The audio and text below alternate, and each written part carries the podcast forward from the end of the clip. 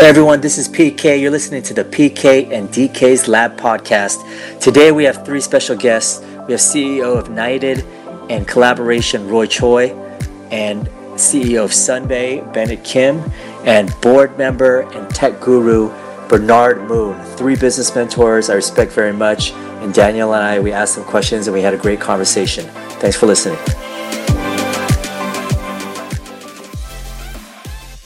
Want to give an intro, first of all, uh, to this room. First, we labeled it uh, Wealth Building Wednesdays. We started it last Wednesday.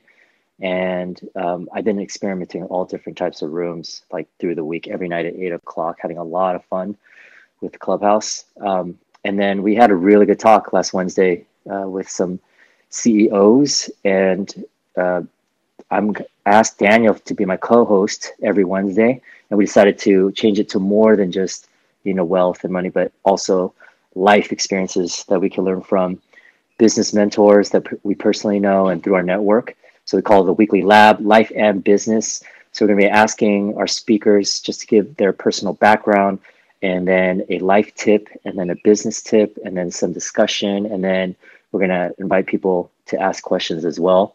Also, if you have, I was in a um, another clubhouse room. It was kind of like a mini Shark Tank uh, if you have any business ideas and you want to bounce it off of them to get advice, is a good time to do it. And uh, it was a really good room. I, I, saw it was a legit Shark Tank. They had like a lot of multimillionaires and people were asking, you know, for like money for like 10% of their company. And they're, out of the 10 presentations, one guy actually um, had one of the investors invest. He committed to invest. So it's pretty amazing, this app and the networking that's involved, all the different types of uh, rooms there are from you know K-pop to single mingle and dating to there was a whale a whale sound room where people just went in and made whale sounds. I'm not kidding. There's uh, that's too was, weird, dude. It was amazing. It was 600 people, and um, like someone would they say, oh, share like a a real sad story, and someone would share like, oh, you know, um, you know, I I uh, had a really you know rough year and this such and such happened and everybody would make whale sounds. It was like it was intense uh, and there's all different types of rooms. There's even a running room where people are running they they have the mic open while they run and you could just hear them like they're just running. I guess they don't want to feel alone. Um, but this one's going to be really good just to uh, learn from business mentors that we know. And uh, first i just want to introduce my co-host daniel who i worked for have, have worked with and um, we always just had a good relationship. He's always been um, just a good a good guy, and he is the CEO of Merch Labs. So welcome, Daniel. What's happening, everyone? So.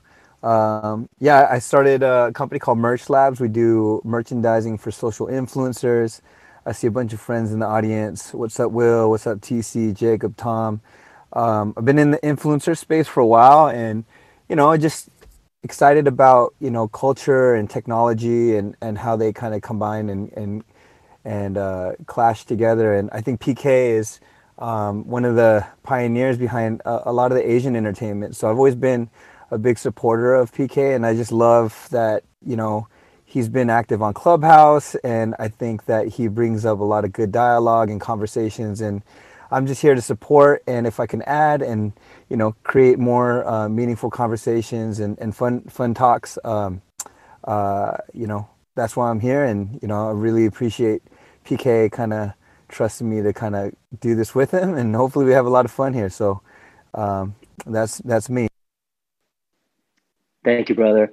All right so uh, we're going to have our speaker speak in the beginning and then we're going to invite people to come up on stage if you want to have ask any questions and uh, yeah i see the room starting to fill up more First of all, I want to introduce a good friend, and in Korean it's called Hyung. You know, they're all my Hyungs, like older brother.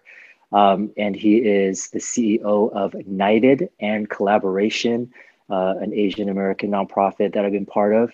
And uh, he's just a really good guy. Someone who's just been a really good friend throughout the years. And um, he's a father, and he is businessman, and he is has an empire. he's doing many different things. So first, I'd like to welcome Roy Choi. What's up, Roy? Hey, thank you.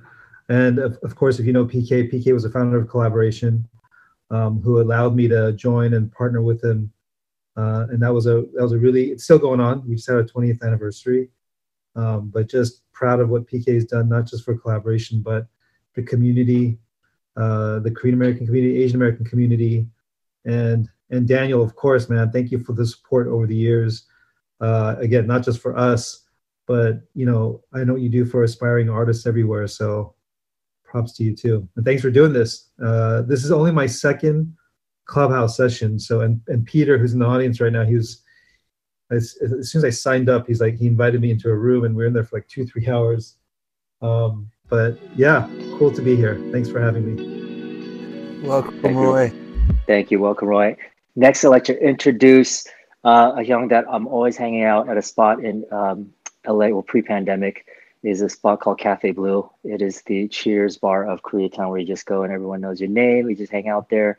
And I don't know, I can't count the time, number of times where I would just go like after a wedding and then we would just be there. No, not never plan it.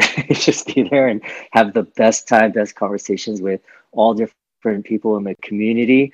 Uh, he is the CEO of Sunbae, and he's going to talk uh, more about that. Welcome. Oh, he's also he's the only person I know that went to uh, UCLA, Harvard, and also a b boy, like a legit b boy. If you check oh, out yeah. Instagram, he he uh, I and he started from like the bottom. He's really good now. So I always, if I MC a wedding, I always make him come out. He gets mad.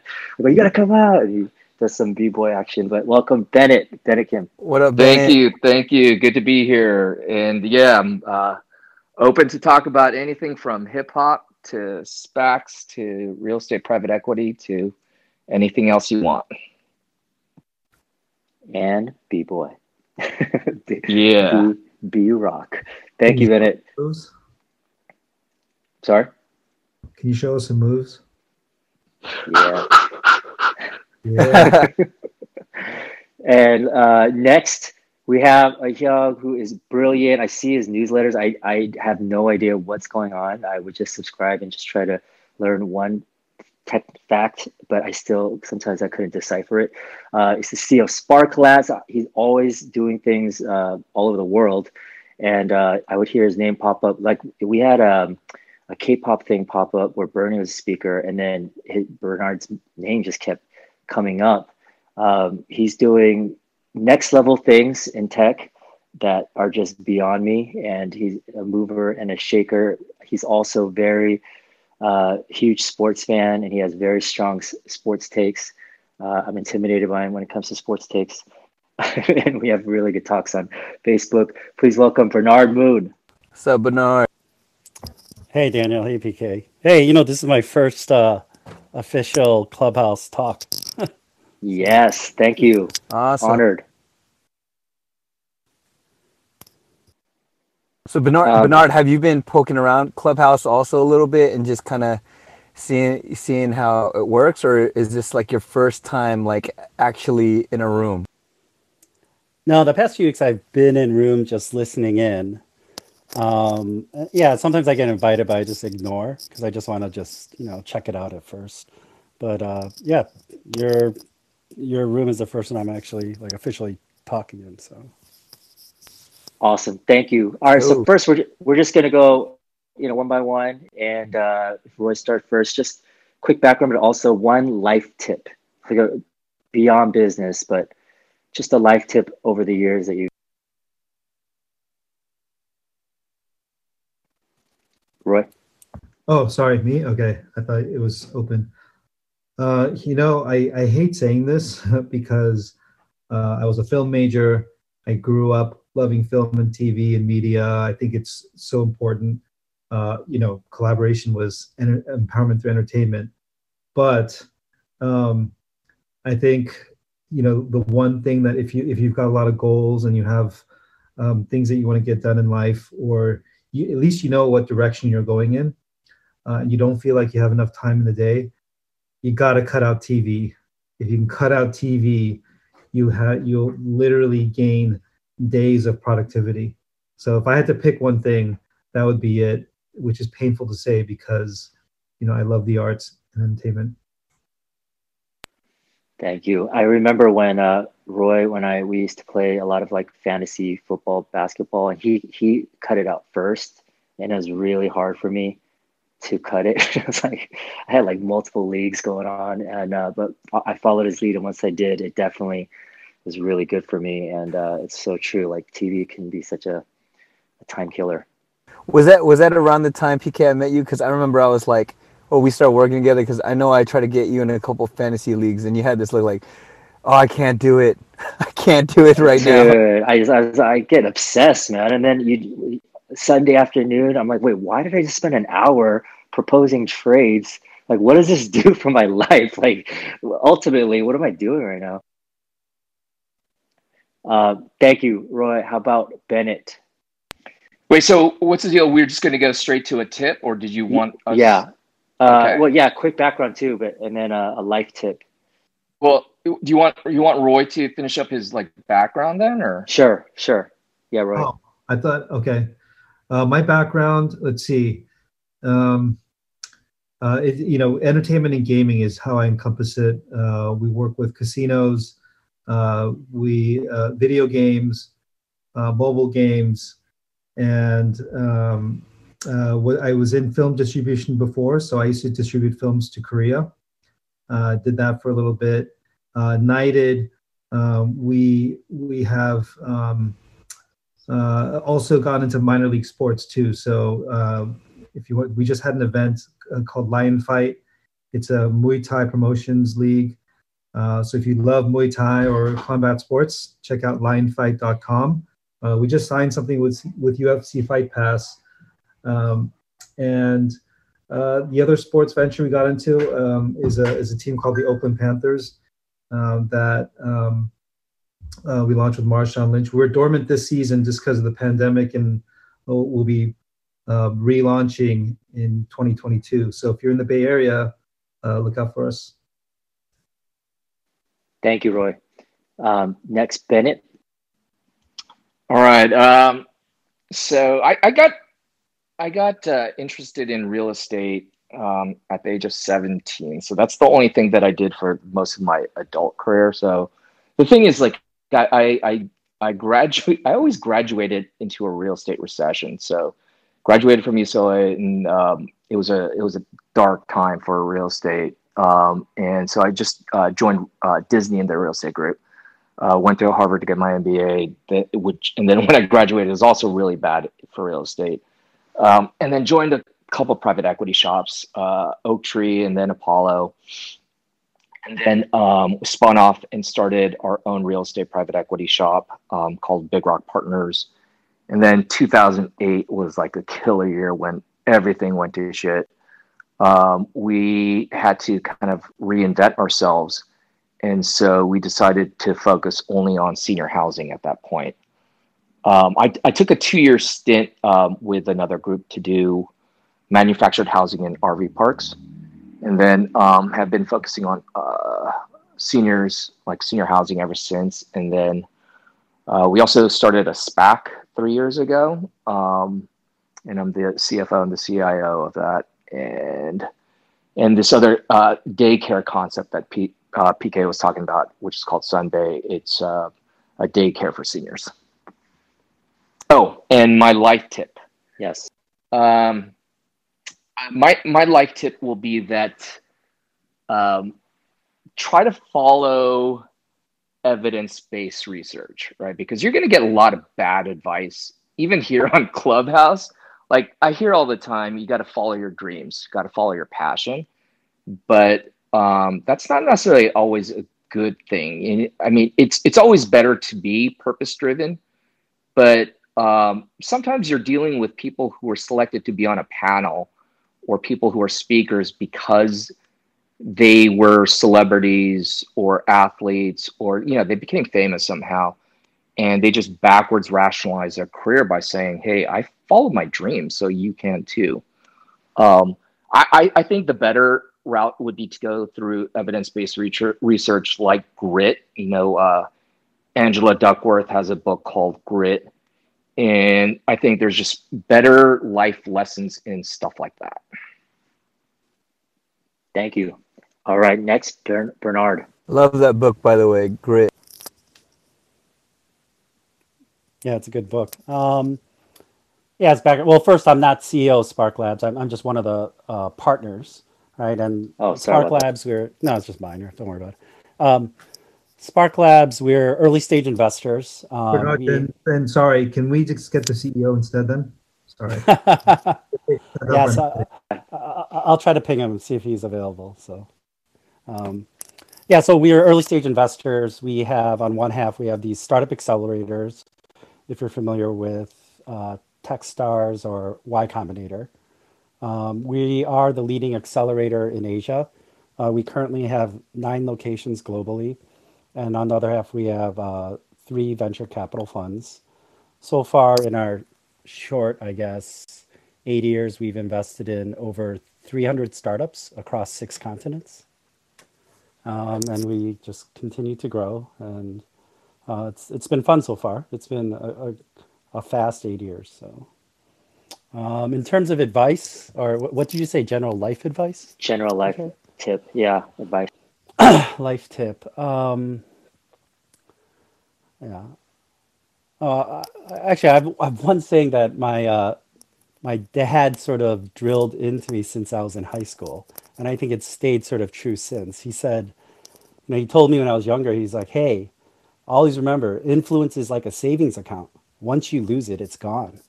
So you know, be careful with your influence as you grow up." So I, I think that has guided me well. Got it. Thank You, you. you- you said influence is like a savings account. Yeah, influence is like a savings account. Interesting. It's a good one. Wise words. All right. How about uh, a business tip? I could business tip. Actually, this is also from my dad. During my first startup, it was uh, it was hilarious because like we were struggling to raise our initial capital. Right, we were like fundraising for six months plus. We were like getting rejected. It must have been at that point probably like over a hundred rejections from investors. Uh, this is like you know 20 years ago during my first startup. And then he uh, calls me into his room, and my dad's like, Bernard, business is sometimes like poker. You have to know when to fold. And so I remember I begged with him. I just said, give me a few more months. And, you know, we closed our first sort of seed round of like 400,000 to launch the company.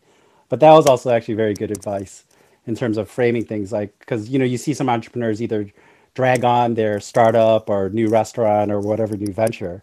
And it- it is some people, they don't know when to fold right? And that that's also good advice that was given to me when I was younger. So Know when to fold. Thank you. How about Roy or Bennett?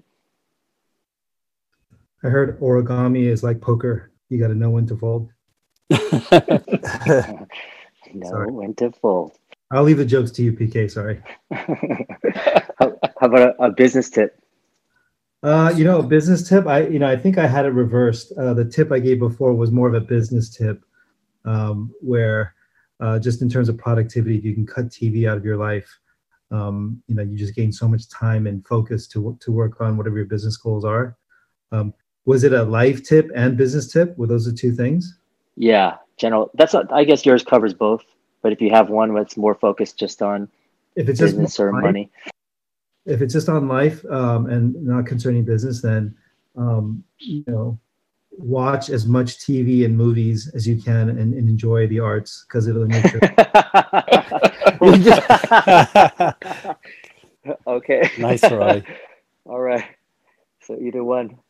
Thank you. How about Bennett?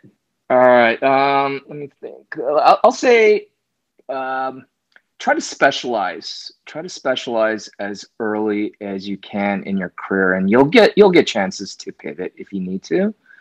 But I mean, there's there, you know there's a real there's a reason why like a cardiologist will make more than a general practitioner as a doctor, or somebody who specializes in a specific type of law will um, you know will will be more well uh, renowned. It, it's it's the world values specialization.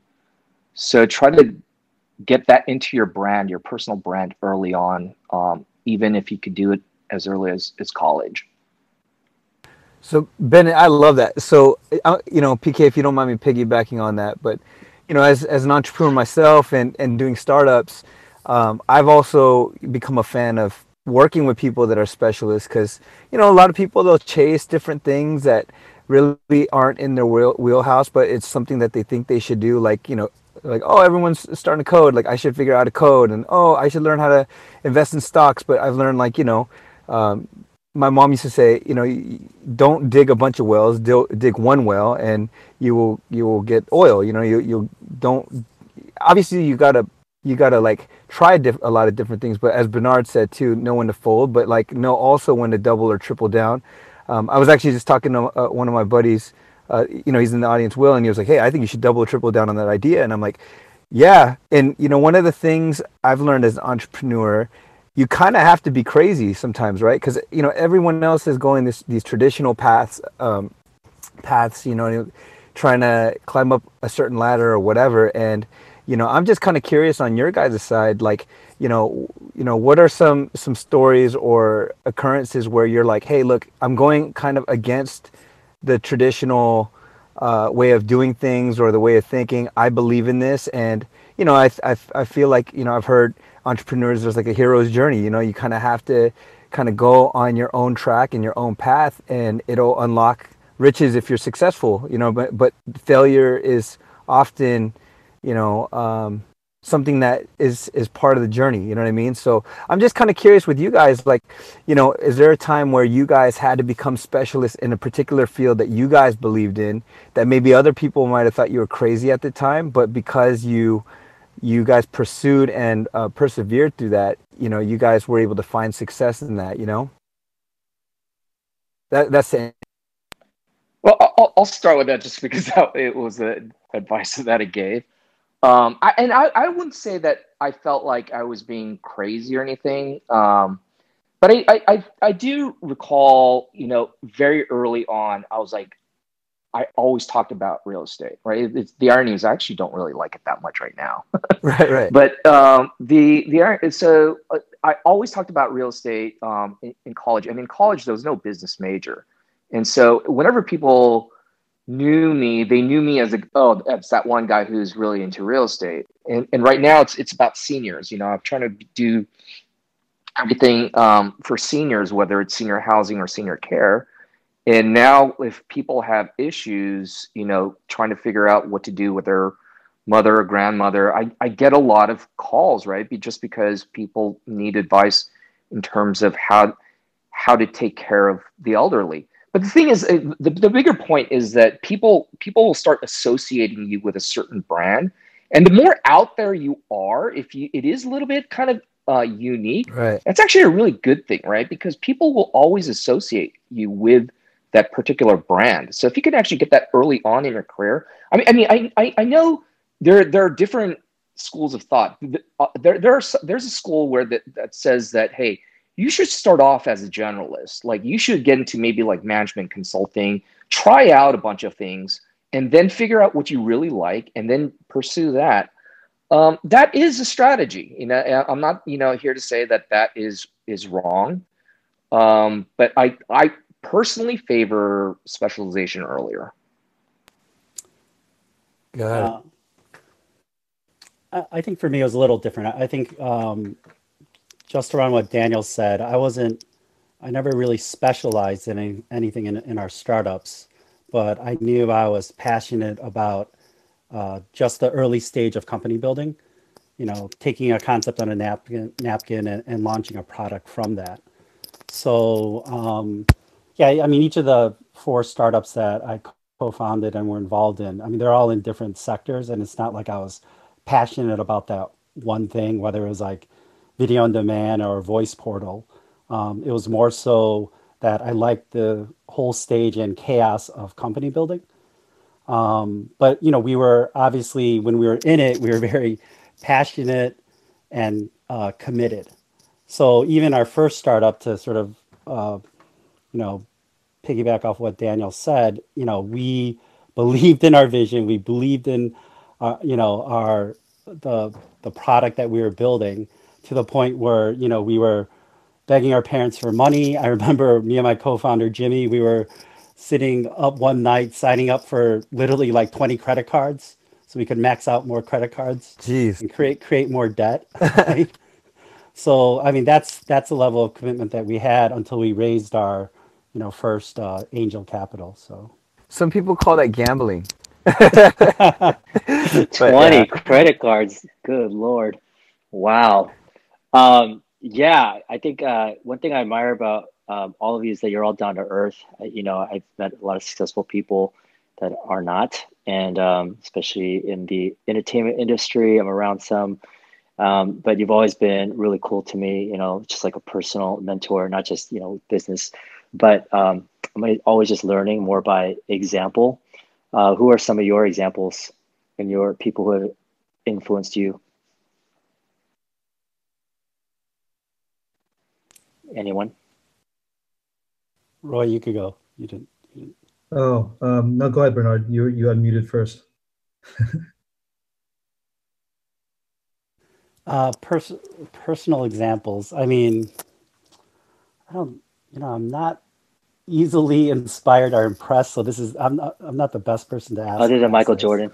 Other yes, than Jordan. other than Jordan. Um, I mean, I, my my parents were role models. One, I mean, that's sort of like a cheesy answer, but you know, they were entrepreneurs, right? And they were also people that I just uh, respected and learned from. Um,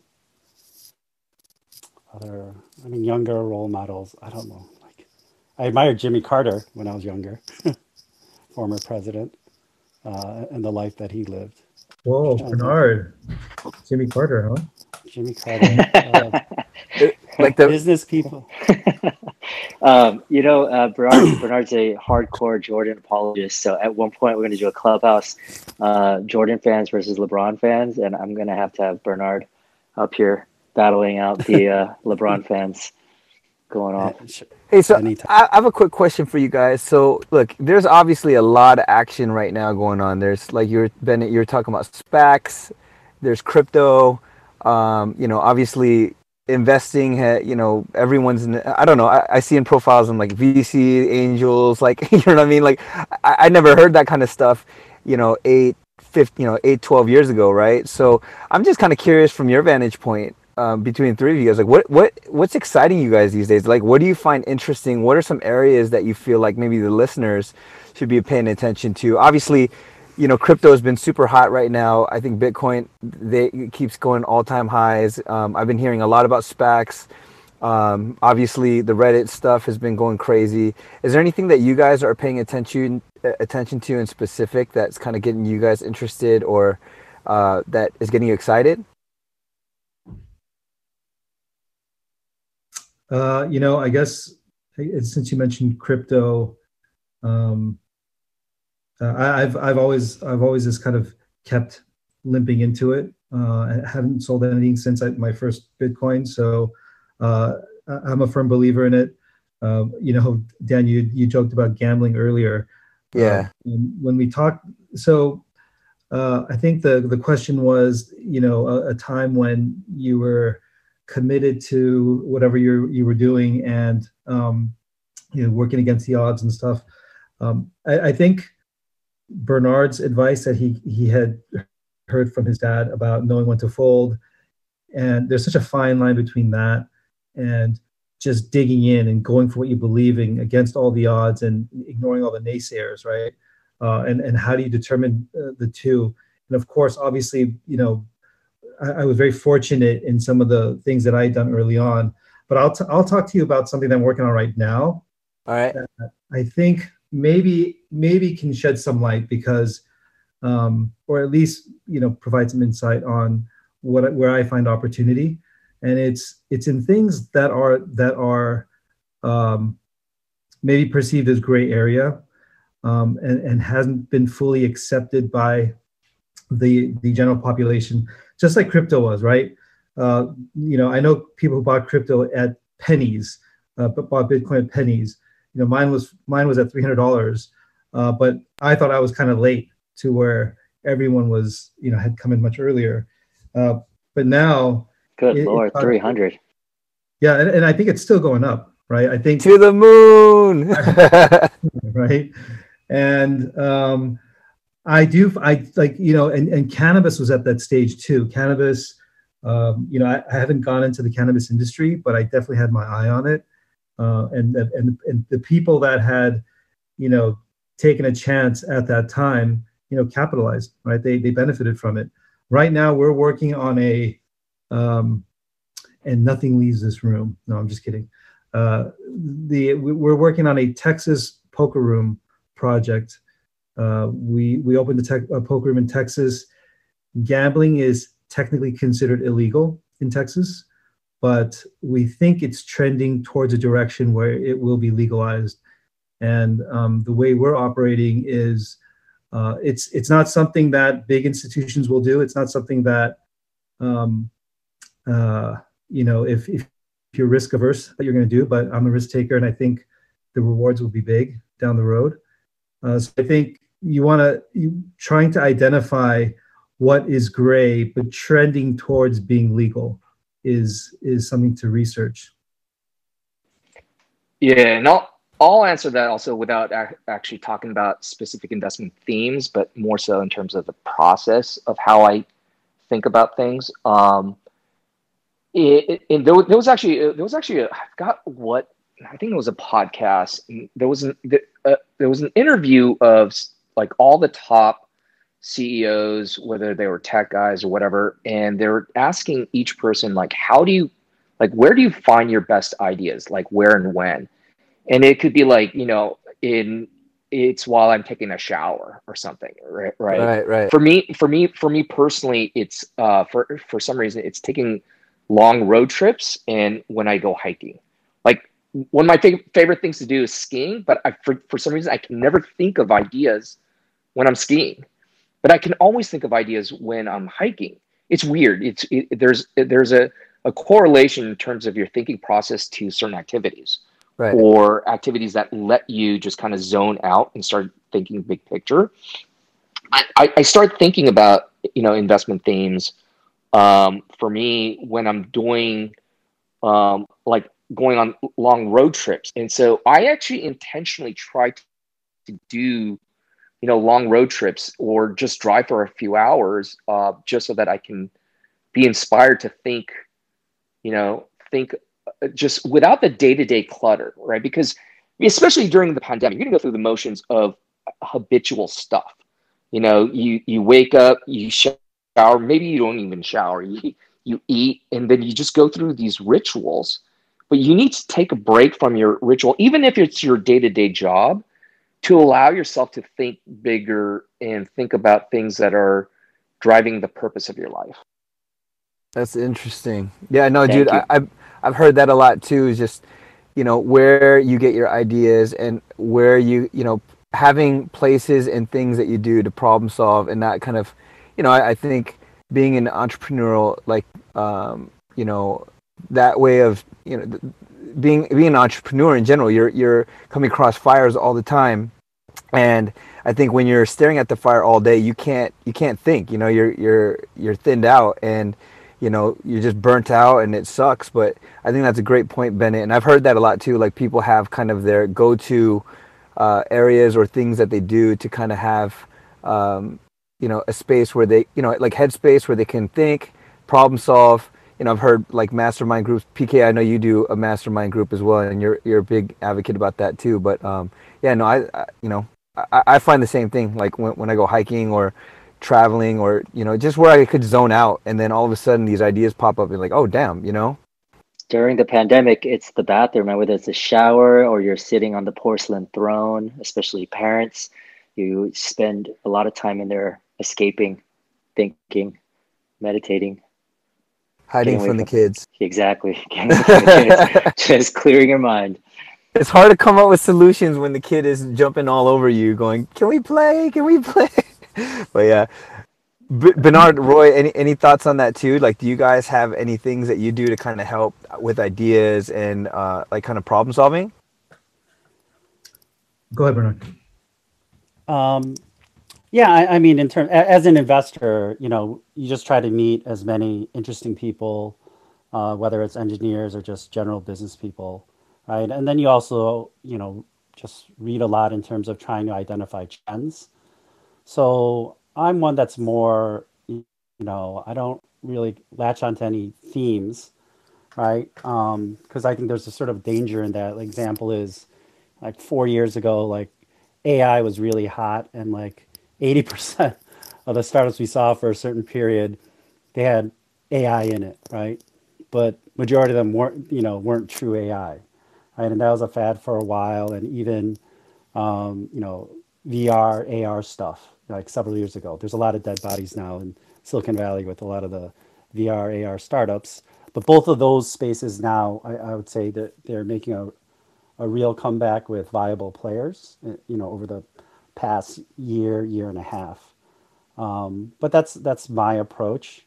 Uh, one of my partners, he does have like a yearly theme, like you know, like last year might be like he'll, he focused on like food tech. He's like, oh, food tech and clean tech is hot.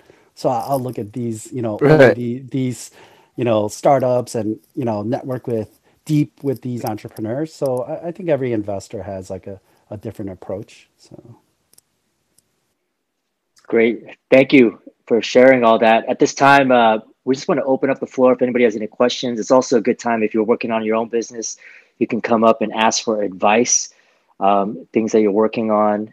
And this is a good time to get advice from three uh, successful uh, men- business mentors that I know, that me and Daniel know. Anyone, Hey, if you could raise your hand. PK, before we get into that, can I ask like a couple, uh, just a couple more things if that's cool? Sure, sure. Yes. Um, so one, I mean, you guys, all three of you guys, I think are investors or have invested. I'm kind of curious, like, you know, with uh, someone trying to do a startup, you know, and again, like maybe after, like, we can have people come up and they can ask questions, but, you know, I'm kind of curious, like, what, what do you look for in someone that's pitching or that's trying to do a new business? Like, do you look at the founder? Do you look at the idea? Do you look at the timing of it? I mean, do you look at? I mean, and then also like, is there a, a way that you sniff out the BS too? Because I'm sure all three of you guys get pitched ideas, thoughts. I mean, I get pitched ideas and thoughts all the time, and I got to figure out how to filter things out. Like you said, I mean, mine's not. You know, I have this radar of definitely knowing when or trying to figure out when to fold, but at the same time, I, you know, a big thing for me that's been something I, I try to practice religiously is expand, but then filter right away. Like filter, filter, filter, figure out what's working for me, figure out what's not, dump the stuff that's not, keep going hard on the things that is that are working. I'm wondering like, yeah, like what do you look for? And second, like, you know, is there anything you use to kind of sniff out like the BS and things that you're like, yo, this is just not something uh, that's in my wheelhouse, like best practices, like your your playbook. You know what I mean? Is there any any thoughts on that? You know, one thing that I think, and maybe this is elementary to some, but when someone's pitching, uh, whether it's you know just one person or it's a team, I, I want to feel like that team is only focused on this one project, on this one pitch. Like nothing else in the world matters to them. They're not involved in a bunch of other businesses. They're not involved. They, they don't have other things that are going to distract them. Uh, like I want to know that if if I would invest in this, that they ha- that they're going to put their full attention into it, and this is the only thing that matters to them. So focus.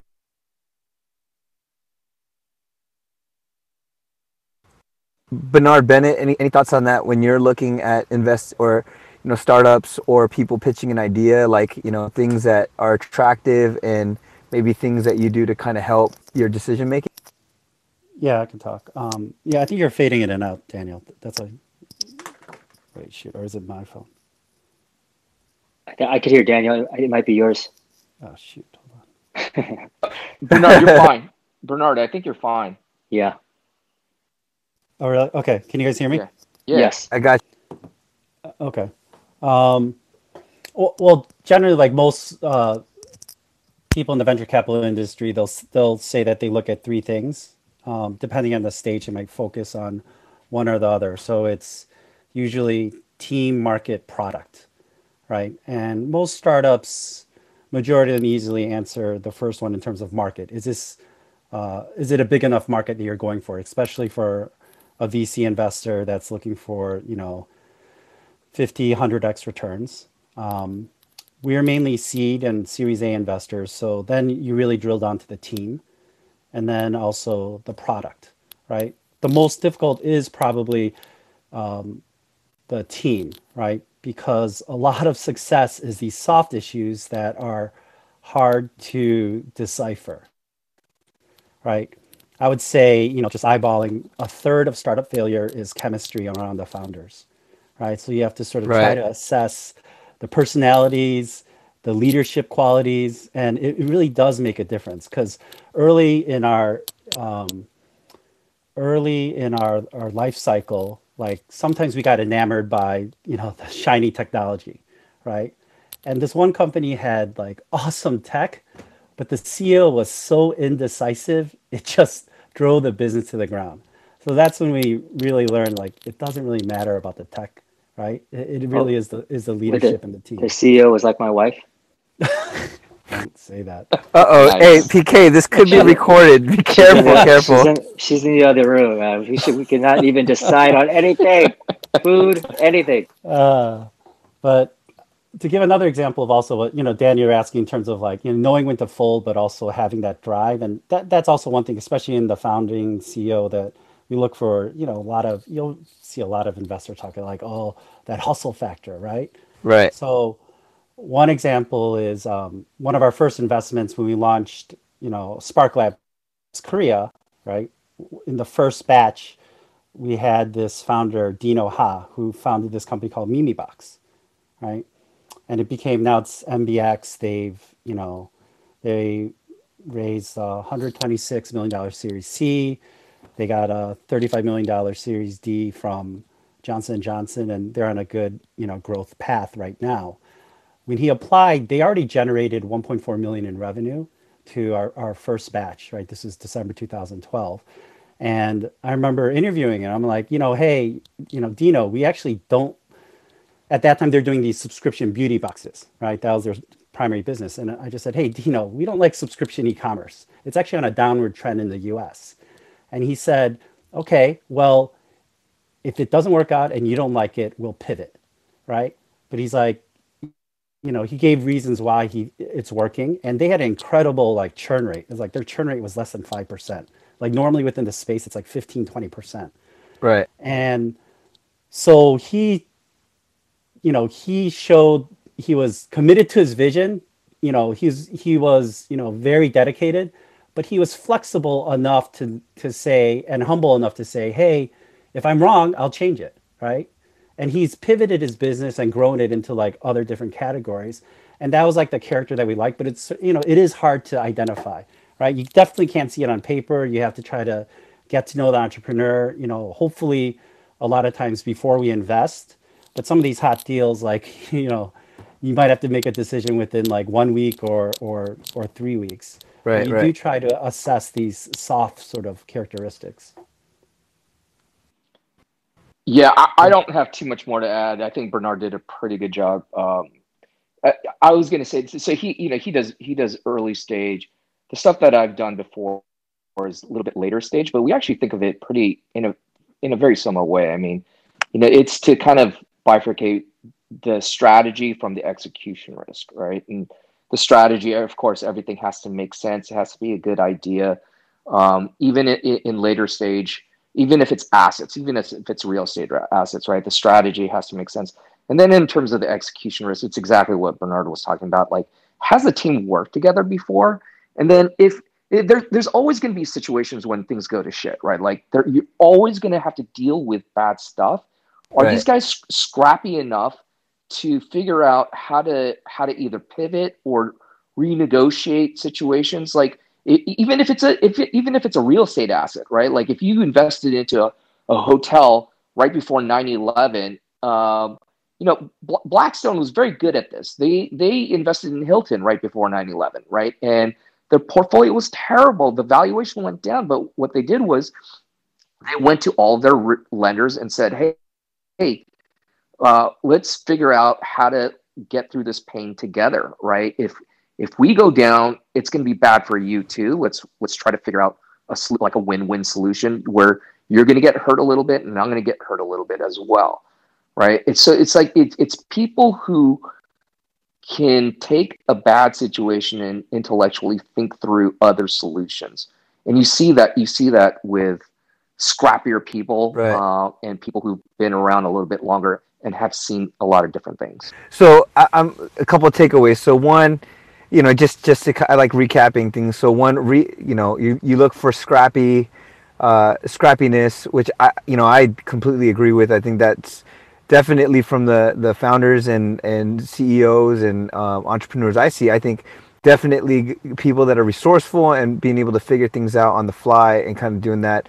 Um, I think Roy was saying focus and and you know not being so scattered all over the place and um, you know I, I think Bernard you were talking about just overall character of the of the CEO same similar things to what Bennett was saying but um, you know I think these are powerful things for maybe the audience to kind of hear and even for for myself too you know what I mean? As an entrepreneur I think one of the problems is you know everything's an opportunity you know? There's always the next hot thing and i think one of the hardest things to do is to focus especially in this age of just mass distraction. And so i mean look the the interesting thing about clubhouse is you know um, as much as it's a new social media platform i do think that there's a lot of value here in this platform. And hopefully this this podcast or this club you know clubhouse chat we can add more value to people as it pertains to life and business which pk came up with that name. And i was like yo that's kind of a cool name. And you know the ability to kind of talk not only on the business side but also kind of the life aspects. Because you know i think a lot of people are just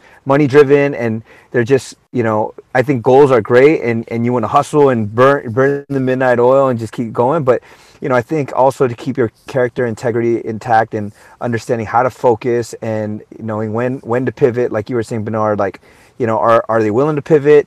Are they stubborn and um, i really appreciate like your answers and uh, honestly it's given me some some things to think about too you know what i mean i'm always learning and i, I appreciate you guys sharing um, yeah pk any any other thoughts Yeah, before we go into uh, first question from uh, John, I brought him on stage. You know, I just want to say that it, for, yeah, Clubhouse is amazing because it's really hard to bring uh, people together. I mean, if this was a real seminar, you got to rent the venue, you got to set the date, you got to market it, you got to send, you know, everybody has to drive, everyone's spending gas, time, physically to come together. And, you know, it's really hard to put that together. And then if we do it, did it on Zoom, people they don't want to dress up. You know, they dress up on the top, they're wearing boxers on the bottom. They're like, you know, it's like people don't want to show their face right now, especially you know, 8 p.m. at night. And so it's really uh, powerful that we come together like this. And you know, when you have uh, older mentors, you know, in this case, like older male mentors, like uh, that, you know, I know for guys, a lot we all need.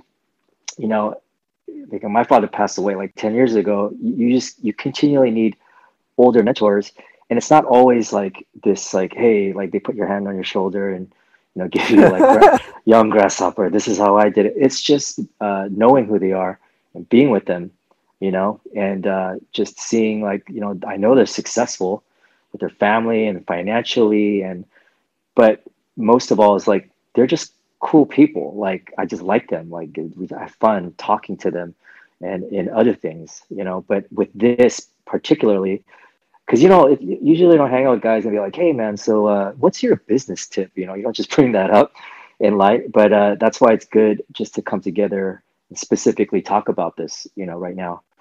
So Hey, just let let you guys know in terms of a technical issue, the uh, clubhouse servers are kind of spotty again. I think they're they've been going down. So I think Elon Musk are, yeah, people are having a tough time getting in again. and it's crazy last week when elon musk came on it like uh, went down for 10 minutes and then people were freaking out man all the clubhouse addicts they're like oh my god what's going on i was getting texts i can't get in can you get in what are we gonna This do pk this happened exactly last time we did this Oh, yeah, exact last same Wednesday. I'm wondering. I'm wondering if the, you know, uh, Clubhouse, the founders themselves, they have a town hall, and then it, it has you know six thousand is a max for one room right now, and they had spillover rooms like two or three other rooms, like just because people wanted to ask questions. So I wonder if that's Wednesday night. I'll check it out. But um, yeah, right now it's going to go questions to the audience. If you have uh, questions, uh, please come up, raise your hand. John. So my question is in today's age is like we're we're very kind of bipolar, right? Where society seems like there's this dichotomy.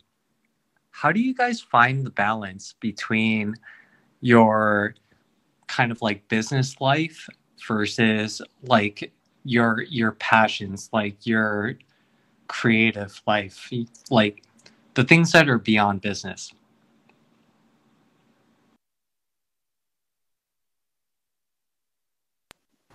I'll go.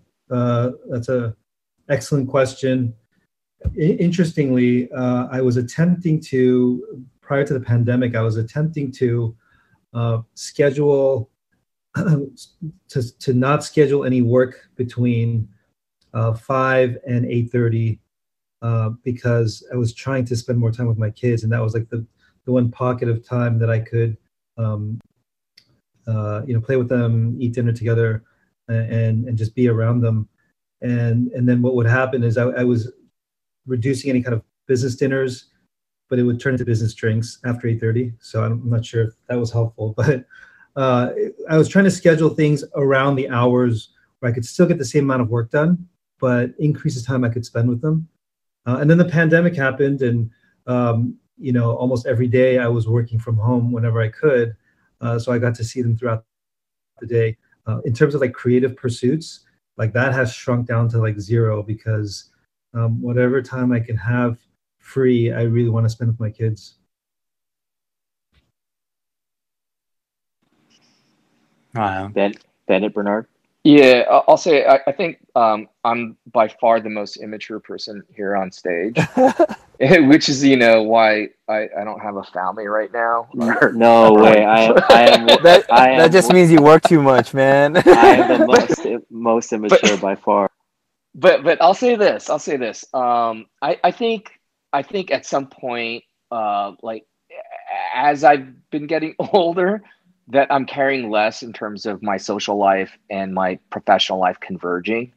Um, and I don't try to hide my social life as so like you know before it was like oh i'd like to go out and drink and go to bars and whatever and like i never brought that up and i never talked about stuff like that um, just because i didn't want to you know i was usually surrounded by older colleagues and i was almost like embarrassed of my social life um, now it's like embarrassing in a different way where i'm like trying to learn how to break dance and you know people are like why are you getting into stupid stuff like that? And um, at some point, I think when you uh, don't really care and um, it, it actually makes you it makes you stand out among you know maybe a very kind of vanilla office setting sometimes right? Like if it's very boring and you have something a little bit um, different going on it's it's i think it's it's a good thing it could be a good thing to talk about some things that are maybe somewhat slightly embarrassing but you, just use your judgment i guess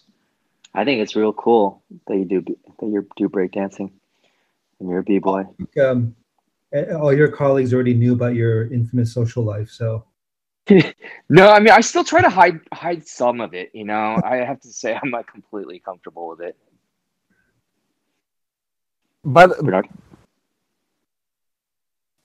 No, go, go ahead, Daniel. Uh, no, no. I, I just wanted to say for everyone in the room too, like you know, I've I've heard of all you know all three of you guys. I've met you know obviously I've met Roy a long time ago, and I've chatted with Bennett and Bernard. I mean, it's a pleasure meeting you on this clubhouse. But I think that everything that they're saying, there's a lot of value to it. So if you're in the room, I would highly encourage you guys to follow them, and hopefully Bennett, Bernard, and Roy, you guys keep talking and speaking because I mean, especially if, you know the Asian American community, one thing that I noticed, like even when I started, I didn't really have mentors like that looked like me. You know what I mean? I I had to figure things out on my own. I, you know, would you know, I, I would read books, listen to podcasts, and I would pick up tips and and help. But the fact that you guys are even on the platform and you know allowing people, you know, giving your giving valuable information and tips, I think um, you know very you know is generous of you guys so i appreciate that and i just wanted to tell the followers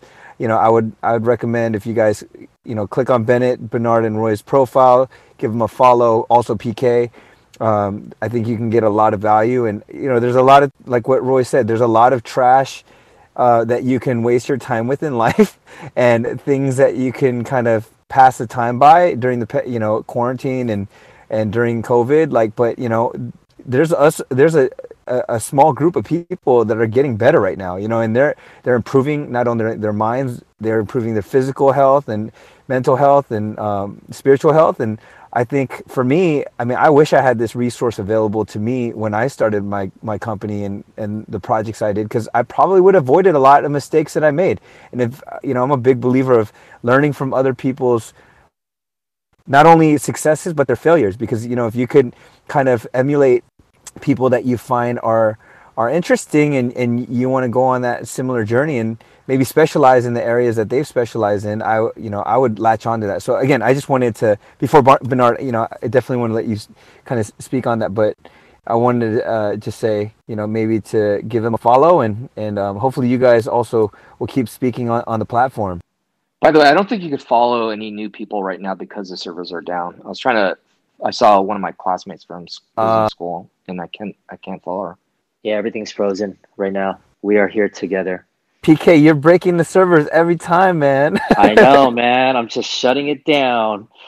Um, yeah, definitely so, learn learn from other people's mistakes. Like that's huge for sure, and saves time. And I think you know when I have a mastermind group, that's a big thing that we share is you know our failures, so that hey, I'm saving you time. You don't have to do the same thing. So Bernard, sorry, I, I didn't mean to cut you off either. Um, I mean, I, I knew you were about to say something too. Uh, no, I mean, I don't have that much to add because I mean, you know, I'm just trying to think what framing between sort of it's sort of like a like work life balance. Um, I mean, just because I have like we have three young kids, I mean, I don't even have time to think about sort of creative endeavors or things outside of the scope of work. So for me right now at this stage of my life, it's just, you know, work, family, kids, and making sure my wife's happy. So, so I have a question you, here, right? You Like, Bernard. If you were, if you were to take on an apprentice, like what are the kind of qualities of an apprentice that you would take on to mentor?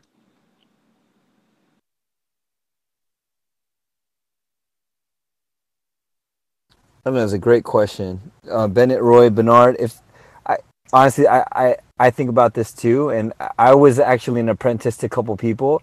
So yeah, I mean, I guess yeah. what would you guys look for in an apprentice if you were to take somebody on under your wing? Um, you know, if I had to like narrow it down to one thing, it's resourcefulness. Um, you know, not just not accepting no, and uh, figuring figuring out a way to to problem solve or to, to get it done. Um, and, and just utilizing whatever you know uh, resources you have around you to, to figure it out. Yeah i think I, I would echo that. It's resourcefulness or hustle or whatever that determination to either succeed or get things done right? Because there's a lot of people that uh, you know might have the nice resume or background or could speak nice, but it really at the end of the day is about do you execute? Do you get things done? Right?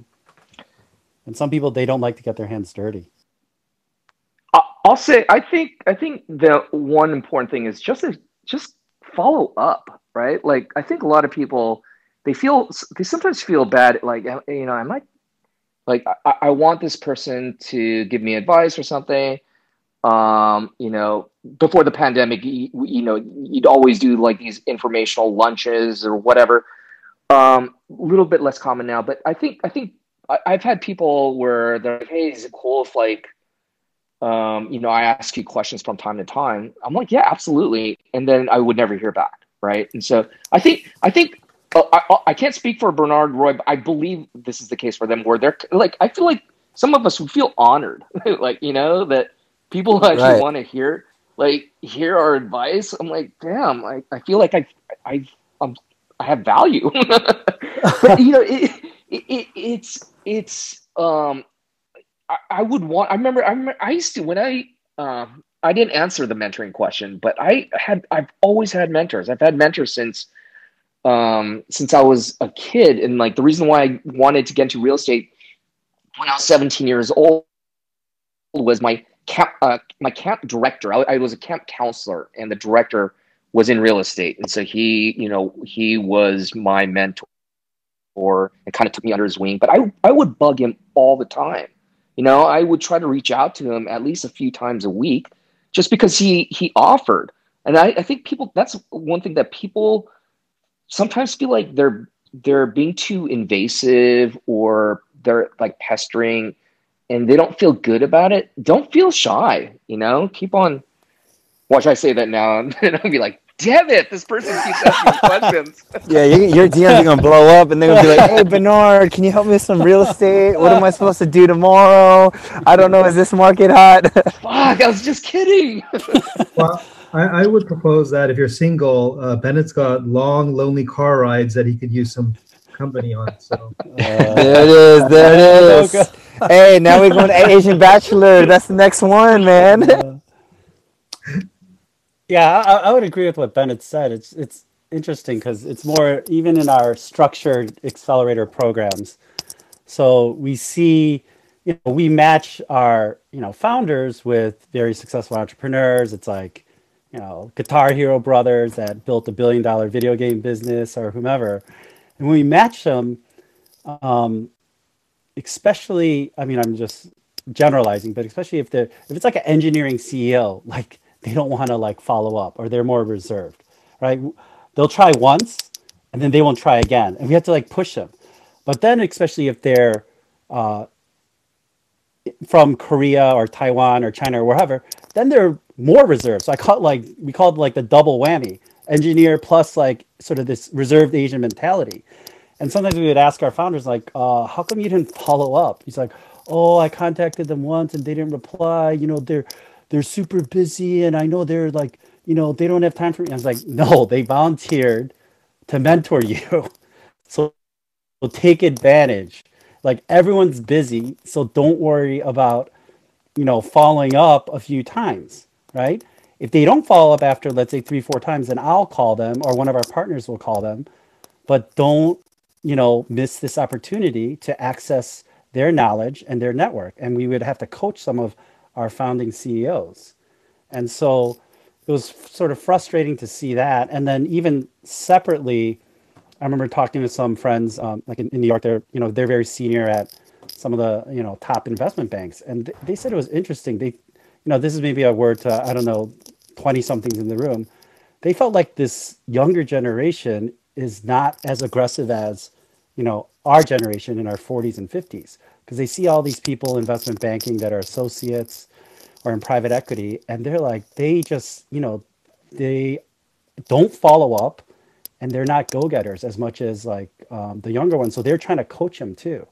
So right. uh, i don't know i don't know what the mind shift is but there's there seems to be like uh, sort of like a less aggressive mentality in, in the 20 somethings today Maybe it's like No, know, I'm sorry, Bernard. Like mm-hmm. I I absolutely have to disagree with you mm-hmm. there because I don't think that it's a lack of effort, right? Like I don't think that it's because people or of the younger generation are not willing or capable to reach out. It's just that they're under tremendous circumstances where they're graduating from college under tremendous debt, right? So they're not encouraged to take any kind of risk. Entrepreneurship is at an all time low because the idea is that in order to establish yourself and have a career is that you have to sacrifice everything and go into tremendous amounts of debt and no, no, not I, everybody but yeah, I, am referring to people in, in, investment banking working in large corporates that that are right. aggress- aggressive. It's a uh, yeah. Yeah, Bernard wasn't oh, talking okay. about sorry, sorry. like entrepreneurs and taking risks. He was talking about like being aggressively pursuing a mentor. So it could be in a, it could be in corporate America, right? I I totally agree with Bernard. Plus, he's got the green little sticker next to his name right now, so he's got to be right. yeah. What does that mean? So is it a he's a moderator of like like social distance and stuff where you feel like somebody is not reachable? Or is it a problem of the leaders not opening the doors and being accessible? Well, in my small sample size, I mean, my uh, I could say like my friends that brought this issue up. No, they want to actively mentor. They they're ones that also set up these finance associations to try to mentor the next generation of people in investment banking and private equity, right? And even us, like you know, in our programs, accelerator programs, we do have to coach them, right, to be a little more aggressive. So it's just it's just an interesting, you know, it's sort of like an interesting sort of uh, combination of issues because sometimes you get I'm generalizing again. I don't want to offend like the 20 somethings.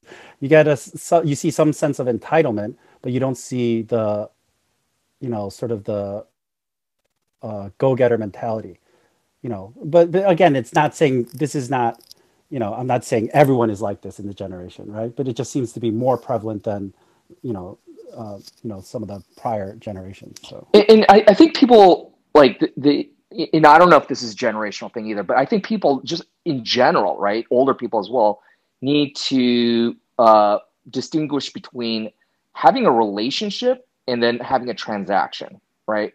So if you ask somebody for an some for some advice, and you just leave it at that, that's just that's a transaction, and the person who gives the advice doesn't feel as much value because okay, I just gave advice, that was it but a relationship is something different, right? Where you're asking, hey, uh, can you be my mentor, right? Can you continually give me advice?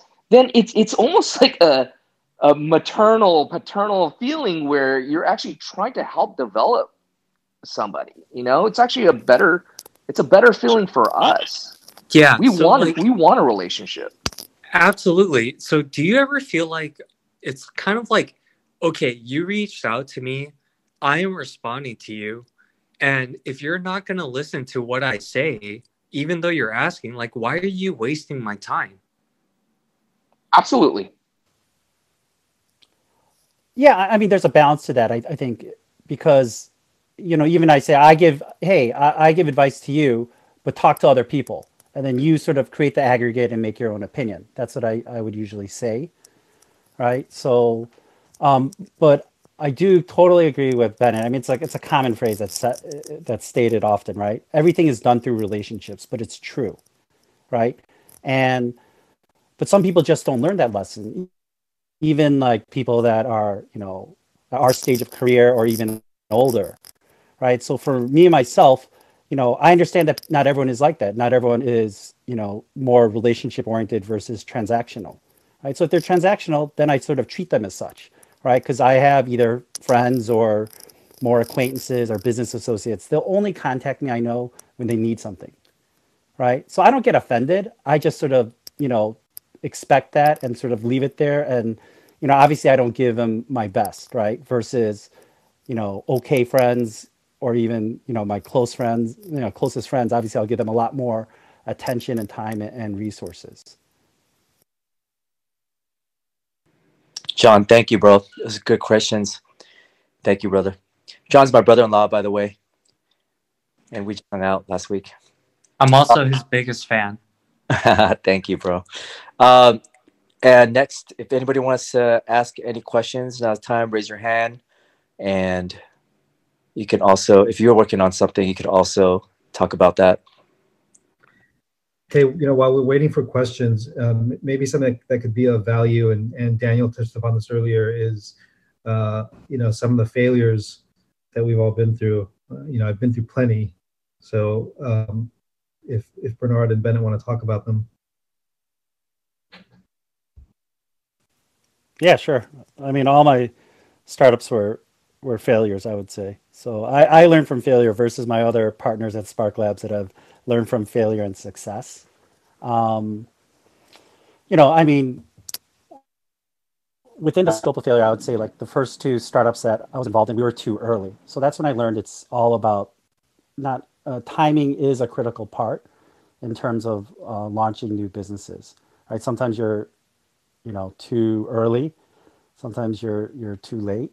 Right? And there's a certain point where you have to realize that. So um, yeah i mean failure is I, I still think it's it is the best teacher. Yeah i've uh, failed so many times. I'm trying to figure out if there's anything i could say that's not cliche. Well, I mean, it, it's just even becoming a just for example a good dancer like going comedy bomb you have to everybody bombs. It's like snowboarding. You, you're gonna fall no matter what. You have to I mean, uh, uh, uh, I have there. There here, here's a failure where uh, Roy invested in one of my in that senior daycare concept where the, it just wasn't gaining any traction. I mean, we we were not able to deliver what I thought we could, and so um, you know I the way out of it. What's that? What's that, Roy? said I still believe. Yeah. But there, I, I, I, at the last second, um, it was a combination of, you know, putting a lot of effort into figuring out how to pivot, but also a lot of luck. Or, you know, if I don't know how spiritual, you know, people are here, if, you know, maybe God's plan, where I was able to um, structure a partnership agreement with a different, different center and so that's kind of what's saving us now. But stuff like that i mean i feel i feel like it, it that, that kind of goes back to the whole grit thing right? Like it, there's so many failures. There's like i've gone through so many failures but you um, just got to keep on working it until something something something comes out of it you know? Something could come out of it. Roy do you want to share No, uh, no, I'm just kidding. Uh, that's, that's no failure I have a hundred percent track record. No, uh, you know, uh, I think the I think the most visible for me was uh, I was really. I mean, luck totally has uh, a lot to do with um, you know success and failure. But you know, after I sold my first company, I uh, that's when I after that I started the film business because it was you know film was my passion growing up, and um, starting out had a couple projects that that lost some money, and then we had a massive hit, and then another massive hit uh, where the films were released um, just made a lot of money. We had a lot of attention from the industry, and I that's when it got into my head that you know I was this brilliant startup genius, you know that that just had the magic touch. Um, and then you know a couple years later, I was humbled by uh, you know a string of projects that lost money. Um, you know, piracy was starting to increase, and just a lot of different things that still could have been prevented had I not been so short-sighted um, and so full of myself that um, we eventually had to close down the company.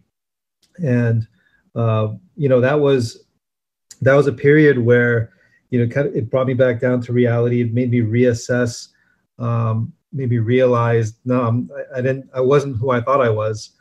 Um, but uh, it was important. It was I, it was really important that that um, that I experienced that because uh, it just gave me a lot more perspective. It was so painful, so so painful, but um, but it was it was um, necessary. Yeah, I mean, we have a my partner Jimmy. He he's, he always says this funny phrase, which is common also in Silicon Valley, and he says it's better to be lucky than smart, right? And you have to sort of put things. definitely Yeah, you have to put things in perspective. You know, knowing that, you know, when you, you hear like some of the interviews of like you know like the YouTube founders, like when YouTube launched, there was like, you know, twenty other competing services, right? And if they really drill down, they don't know really what was a driving success, right? I mean, they could say, oh, yeah, certain features here and there, but it was a combination of factors, right? So if you keep that in perspective, that it's luck, chance, or grace, or whatever you want to call it, then I think it keeps you humble for the next thing, right? And I, I've seen it like, you know, mistakes made, like, you know, Roy mentioned his own experience. I know this entrepreneur, you know, he cashed out you know, fairly well, let's say like, you know, 50 million. But he was so confident in himself, right, that he knew the secret of success, right? His next four startups, he burned through that 50 million, right? And he was back to zero, right? But if he was like realistic and sort of, you know, kept things in perspective, he would have done like any reasonable person would have done. Probably like set aside majority and saved it and maybe allocated like 10, 20%, you know, to risk capital and get outside investors. But he didn't because he thought he could easily repeat it again. And he was so determined that it was all him that he burned through everything that he that he made. So. Yeah, I was I was actually talking to uh, early stage investor that uh, in one of the clubhouse rooms actually I was in. He was like, "Yeah, I was I was early investor in Uber, and, and he actually invested in Clubhouse as well." And he was saying, "Yeah, you know, it's hard to it's hard to replicate this kind of luck that you know Zuckerberg or you know some of you know some of these these great founders have had, and you know to kind of keep trying to you know replicate that luck." is almost impossible. So they kind of have to figure out how to acquire new companies because you know it's like catching lightning in a bottle. Um, I'm just, do you guys feel like it's like that? Like these great ideas, it's like, man, you know, are you are there hit makers that just have idea after idea that just crush it, or are you kind of like, yeah, you know what, that kind of makes sense. You know what I mean? Like you you, you catch it once and then you kind of got.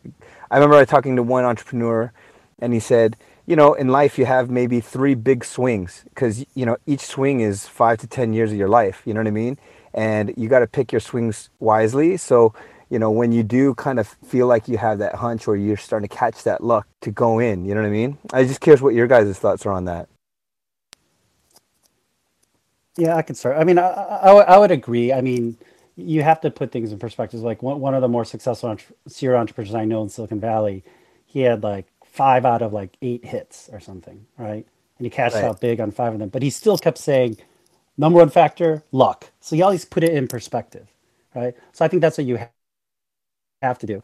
But you know, he's an outlier. I think majority, you know, of these even serial entrepreneurs, they they might have only one or two hits, right? But right, you know, and, and so you always have to sort of you know keep though you know that in perspective i think when you do your next but there there are people right bernard and, and bennett and roy i'm just curious there are people that seem to catch luck more than other you know they say well, yeah got, yeah i mean that that's by definition right? And so like you look at like somebody like warren buffett when it comes to investing you know and he's had tremendous success for decades and decades right? And you can, can is he a great investor? Absolutely right?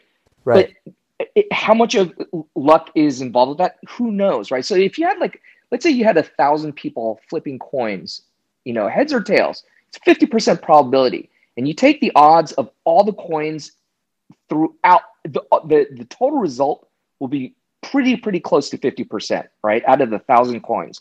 But there could be ten people that get ten out of ten right, and you know, uh, a bunch of people that get zero out of ten right and a bunch of people, you know, with the normal distribution in the middle, right? Right. right. Are the 10 out of the 10, are they any better at predicting coins? No. I mean, it's just statistically, that's how it works, right? And if you look at us, like you look at Roy, Bernard, and me, um, we're in the risk spectrum, somewhere in the middle between we take less risk than, say, an actor or a model or an athlete, somebody who's pursuing something in the arts, right?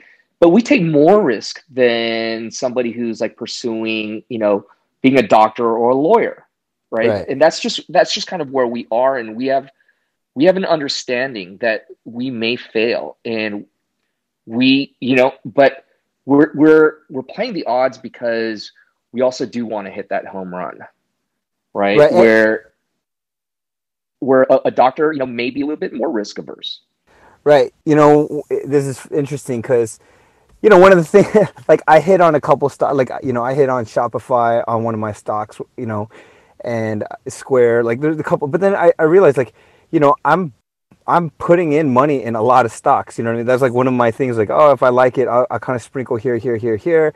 And going back to fantasy football, it's like, you know, one of the thoughts was like, would you take a first round pick and put all your money on that? Or would you pick, four or five guys in the fourth, you know, third and fourth round, right?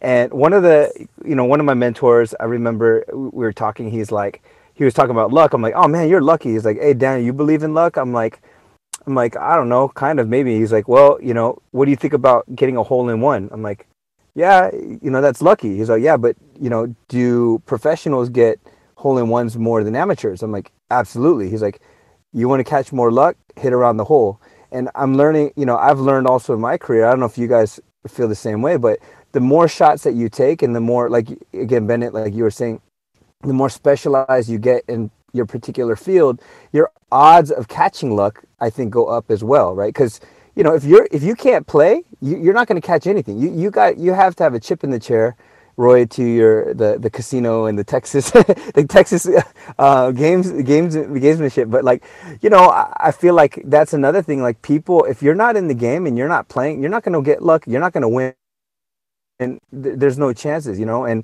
you know, Bernard, you were saying about uh, mentoring and stuff, and people not not reaching out. You know, there's a, there's another quote. I you know I think Michael Jordan. I you know I know you think you like it. Was like you miss hundred percent of the shots you don't take, and I feel like even for me, I wish I reached out to more people and was more active about hitting mentors up and trying to get advice. But um, yeah, I'm just you know I don't know that that's some thoughts on luck that you know definitely I think for sure you have to catch luck. You know what I mean? But I do think there are some people that are just playing more hands that catch luck more than definitely for sure. Got to you got to play more hands as much hands as possible. Um, before we go to a, a, question from Sam and Gloria, I, I know Bernard talked about uh, YouTube. Just quick thing. Uh, I have a friend, Kevin Shea, is a comedian. His college roommate, Steve, became one of the co-founders of YouTube. One of my, one of my favorite bits is when he said, uh, you know, they always used to, um, you know, split everything, like go to dinner. But then he became like worth, you know, hundreds of millions, and his, his Steve took him out to dinner, like one of the nicest restaurants. And then as you know, the dinner went on, Kevin just kept like you know he's being passive aggressive and then all of a sudden he just blurts out are you going to pay for this dinner or what right? like he's just uh you know it reminded me of you also have to be happy and stay connected to your friends that make it you know especially asians we get very prideful you know? And uh that's part of reaching out too is like just killing your pride and always you know keeping it real. I think that's really important. And uh, you know just staying connected. And that that's another reason why i love this app you know especially for me just being a dad at home. It's like i can't do anything. I can't go to shows. Can't you know? And uh, it's it's bringing us together. All right next we have a question from sam. What's up sam just quick uh, thanks for this and just quick comment daniel i agree on 99% you said except this quote is not from michael jordan it's from the the great Wayne Gretzky and Michael Scott. Uh, you don't, you don't. Michael Scott. no, I didn't um, mean Michael Jordan. Michael Scott. My bad. Yeah, the Office, baby. Scott and uh, yeah, no worries. Yeah, B- Bernard, very good to see you. Probably remember me. I actually bumped into you six years ago. Introduction through MJ Lee. What a small world. Um, I actually had a question for you, Bernard, uh, about the uh, some of the I guess the founders not being go getter. Um, knowing a little bit about you, is this uh, more related with the uh, Korean founders, entrepreneurs um, who are not as good of a go-getter? I mean, for me, as a you know, day, as a day job, being an enterprise you know sales professional, like follow up and reaching out is, is what I do. But I also struggle through you know mentors and mentees, especially in Korean heritage and cultural people not you know raising their hands as often. Like w- was your sample size anything to do with the cultural background any sense or do you see some difference between you know korean culture some culture person and non uh, korean culture person as entrepreneur? Uh, hey sam good seeing you again. Um, yeah so I, I, framed it in a sense where uh, in the us we see it more prevalent among engineering ceos and then we call it a double whammy when it's in korea and then it's a engineering CEO plus the culture, right? Whether it's Korea or actually, I would generalize and say like Asian culture, right? Because we see it also sometimes in our accelerators in Taiwan or China or elsewhere. So there's that sort of reserve culture where they're trying to be, I would say, a balance between, you know, aggressive and too polite, right? So sometimes they get confused, I think. So, anyways, we call that a, a, a double whammy when it's a uh, founding CEO that's an engineer plus, you know. Thanks. Thanks, Sam. Uh, next, we have uh, Gloria. Okay, I am fangirling so much, so hard right now. I heart Roy, Bernard, PK, Bennett, and my new friend Daniel. So What's up, I- Gloria? Hey, oh my gosh. So I missed the first hour, so you may have already gone through a lot of this, but um, you know, I've been recently watching startups. I'm wondering if Christine Moon is Bernard's Bernard's wife is Suzy's character in the um, show. And my question is really kind of along that line since this is about life and business. Um, having a strong female partner like a wife that is also a ceo and doing all these things does how does that work um, with kind of balancing your hectic and stressful and demanding career and raising the kind of children i'm sure you want to and the family that that you want i would love to hear a perspective I can I can take this question. I'm joking. I'm- yes please bennett yes please But Uh, Gloria, please take Bennett. There's a lot of single and mingle rooms here on Clubhouse too. You guys could go there after. Introduce him to some people.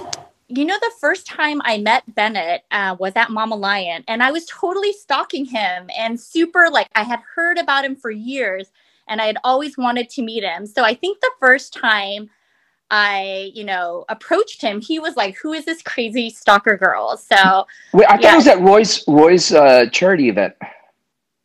oh yeah that's right i was super aggressive Yeah. then too so always keeping that stalker mode in action That's Bennett's first opening line always. Who's this stalker girl?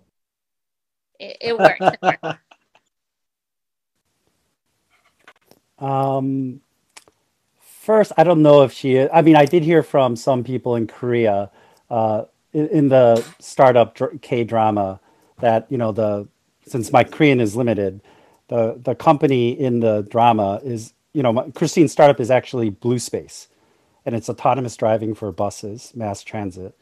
So it was interesting that it was autonomous startup, and I guess the Korean name does mean or can mean blue space. I don't know if it's true or not. So, but as background, if people don't know, uh, Spark Labs was the official advisor for this K drama called Startup that was on Netflix and also played in Korea. So not me, but my colleagues in Korea were advised uh, the producers of the show. So Nice. I'm watching that right now, actually. Well, I'm camping right now, so I'm not watching it right now, but I'm I'm, I'm checking that show. It's interesting. Yeah, yeah, yeah. I think overall it was it was actually the first K drama I watched in like 15 years because I just don't like the genre. And the first six episodes I did struggle. I had to like watch it in like 20 minute clips or something. But after the sixth episode, I, it got more interesting. I I actually picked it up because someone I was on another chat with. I asked them how the startup scene was in Korea, and they said, "Hey, you should watch this Korean drama. It's actually pretty on par with what's going on over there." But I mean, is that true? Uh, I would say so. Besides, some of the advice they gave was bad, right? They like I think Right. they had like one scene where they said, "Oh yeah, we want the founding CEOs to have eighty percent of the company or something," and that's like totally opposite of what we say. Right, right, right. Most investors say like if you have like two or three co-founders, it's best to just split it equally, right? That's what Y Combinator says, which is you know obviously one of the leaders in Silicon Valley. That's what we tell our founders.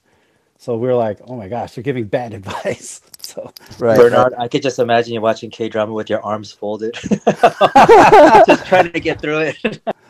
Uh, but um, He's dealing with pitches right now, and the founders want eighty percent. That's why. so your wait, Gloria, your question was more on like balancing what between Well, so um, especially for for you, because I Yeah. like first of all, I think you're downplaying startup. That's like a super s- a hit a success on it's Netflix. a huge hit. I keep hearing about it. yeah, and you have like some of the most prominent actors, like Suzy. You know, Miss. Yeah. She's like kind of one of the most popular actresses, and actually looks very much like your wife. Um, but uh, I I guess don't really what that. it made me what it made me realize is that it's really hard to have two really high powered successful people two ceo types in a relationship. But i know with you and christine you make it work and you have two beautiful daughters. Like how do you kind of balance all that? Does it help? Is that synergy great? They understand kind of your struggles and you know all that? Or um, are there any advice or tips that you have that go along with that Uh, I, I don't think there's like an easy answer. I'll say one thing. Um, because I, I early in my career, you know, I jumped into the startup world, and I would say I had her support because you know she was working at Google for nine years. She started her career uh, investment banking, and then after Google, she went to Dropbox. So at that at that time, I had her support, but it was also frustration, right? Because there was definitely times when, uh, you know, let's say like my third startup, first two year, first year, I, I didn't get any salary, right? So definitely there was tension in the marriage, right? And I never thought if you would ask me three years ago if Christine would ever do her own startup, I would say never. But I think it was by osmosis in Silicon Valley because she went from Google, then when she joined Dropbox, it was already a unicorn, right? And then she just went earlier. Then she went to a, a company called Color Genomics. It was like a Series B company, and then uh, then she went to Drive.ai, which is autonomous driving uh, robotaxi play. Uh, that got acquired by Apple, but that was also uh, at the Series B. And then finally, I think she sort of came to this realization like, oh, all these people are doing startups in Silicon Valley. I could do it, right? And then when she went through it, um, you know, she sort of saw what I went through for several years, like early in my career. So there's affinity there, but there's also a balance. Because early on, I'll try to give advice, but then I'll get in the doghouse. So now I learned don't give your wife advice when she's doing a startup. Thank you, um, I'm- thank you, Bernard. Thank you, Gloria. That's good advice. I'm gonna take notes.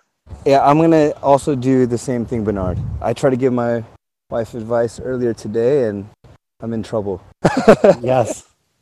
Stay out of the doghouse. It's not good. Thank you. Um, Roy, do you want to add?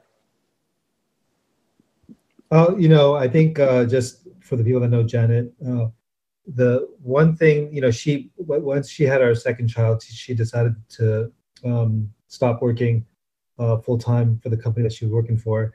Uh, and before, you know, she was in a completely different industry than what I was in, so I never really consulted with her on uh, any of my business problems or uh, trying to find solutions or just ideas.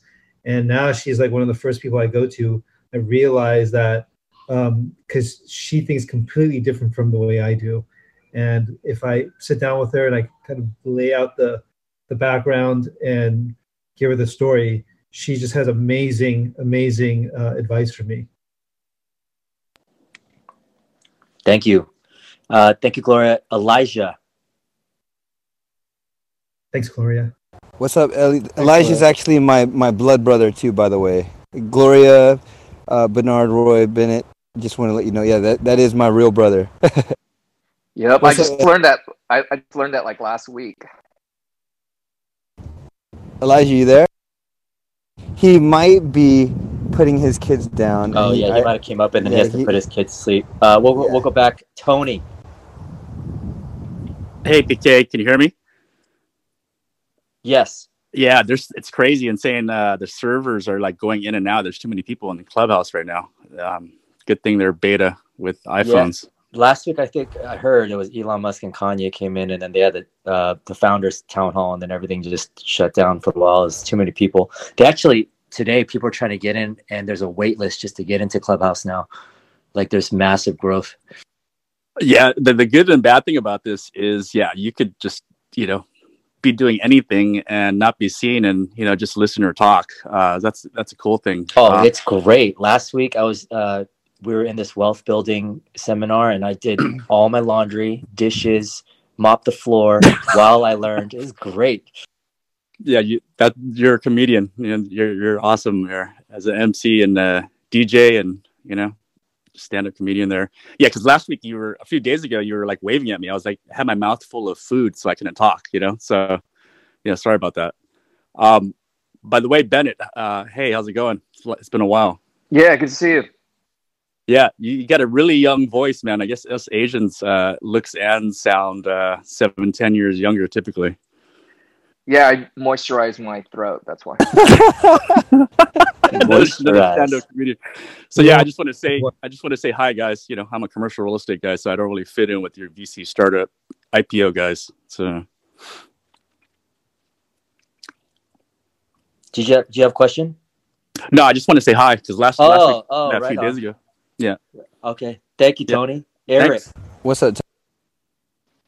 Hey, what's up, guys? PK, what's going on, brother? It's How's been it a long Eric? time. Long, long time, man. Hope you hope you're Yeah, well. man. Thank you. Hey, Gloria, how are you too?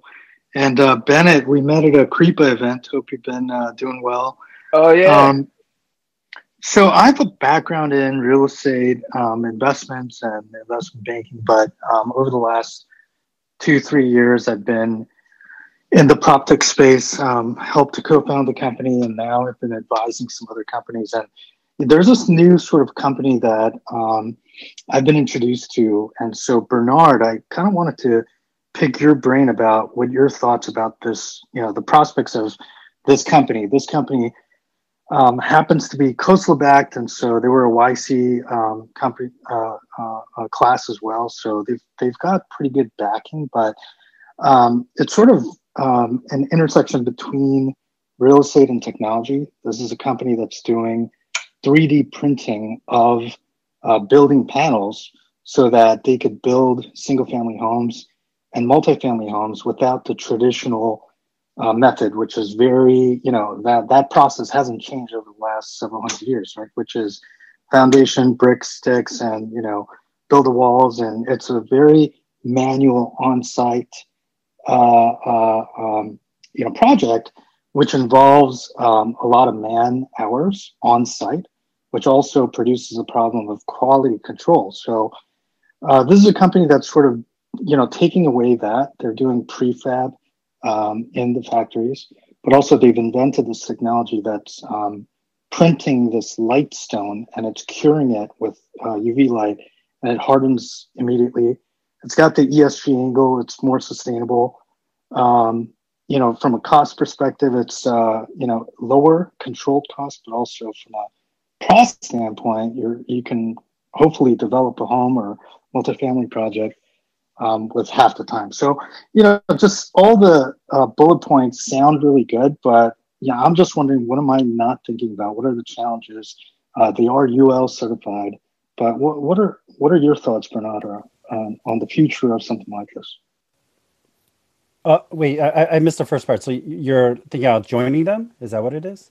No, it's a company that um, they, uh, you know, I've been consulting for some of these um, firms, and um, you know, it's a company that I'm thinking about getting involved with from a advi- advisory perspective, but I also have a private equity background, so they want me to manage one of their PE vehicles that helps developers um, adopt this product faster. Because if you think about the home building universe, there are a bunch of you know um, you know pretty much low tech guys, right? A lot of these home builders started building from their pickup trucks, et cetera. So they're very uh, the least uh, uh, tech savvy of them all, and so uh, their investors who are developing or, or investing into that development project, they're saying, well, look, 3D prefab, I don't really get it, and so.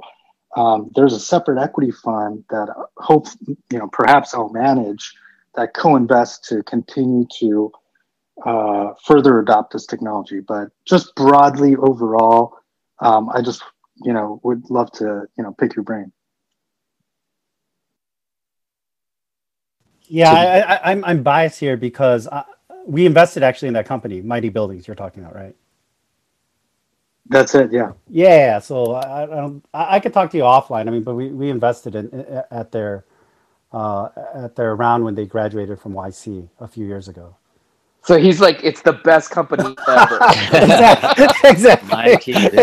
So I, I can't give you like you know objective advice there. So, but I mean, feel feel free to email me. We, we could talk you know later. So. Yeah, I, I'd love to do that. So you were under Series A. Uh, yeah, we were in their A round. Yeah. Got it. Got it. Interesting. Very helpful. Yeah, I'd love to uh, just chat with you offline. So I'll get in touch. Yeah. Actually, I, I have a I have a question to piggyback on that. If that's that. cool. PK, am I allowed to? Yeah, of course. All right, so oh wait, Daniel, real quick though, before you ask a question, I just want to give a quick shout out. We have uh, John Chiang in the room. He was our California State Controller. He has spoken at so many galas where I was the MC, where he was like the keynote speaker. So thank you, John. And also uh, collaboration, our executive director, Jane Kim. She's in the room. She's been hanging out. I know people are hopping in and out, but I just want to give him a quick shout out. What's up? Hey, so um, Bernard, Bennett, and Roy, I, am curious. So, you know, I, I've done bootstrap startups. You know, I've been able to kind of get my company off the ground and, you know, create a life for myself, provide for my family and and uh, my team. Um, I I did take some meetings up in Silicon Valley a couple years back. I have some friends up there. They went the the route of you know fundraising, going pre-seed, seed, and then Series A. Um, I'm just kind of curious because I've never done that. I've never pursued that route. Um, what does that kind of look like from your guys' vantage point? Like just just the process of it. I mean, what what would a startup need to do? And is it better to go that route, or is it better to bootstrap? And what are the advantages? Just kind of curious from your guys. I just had this conversation with Bernard earlier today. Bernard, this is all you, man. This is all you. Perfect. If if it's already oiled up, dude, I'd love to hear because you know I think it's valuable. A lot of people watch Shark Tank. They hear about VCs, angels. There's a lot of them on here, but you know what? What does that look like? I mean, it's confusing. You know what I mean? I'm like, I, I walked into Andreessen Horowitz. My brother introduced me, and I was like, I have no idea what I'm doing. My brother just introduced me. We were talking, and I was like, all right, cool. Later. You know what I mean? I'm like, I don't know if I messed up or not, but I'm just kind of curious. You know what? What you know that looks like? Like, you know, is that generally a better route to go than to bootstrap and like you know just kind of your guys' perspective? I would say if you could bootstrap that is the best route right? Because um, that's the best outcome for you. Um, an, an, example is my co-founder hanju he started a hosting company in like uh, 99 and uh, after like a few years of operations they they did go out to the market to try to raise venture capital and they couldn't right? Because it was like, you know, the dot com crash. You tried to raise money and no one wanted to invest in a hosting company, right?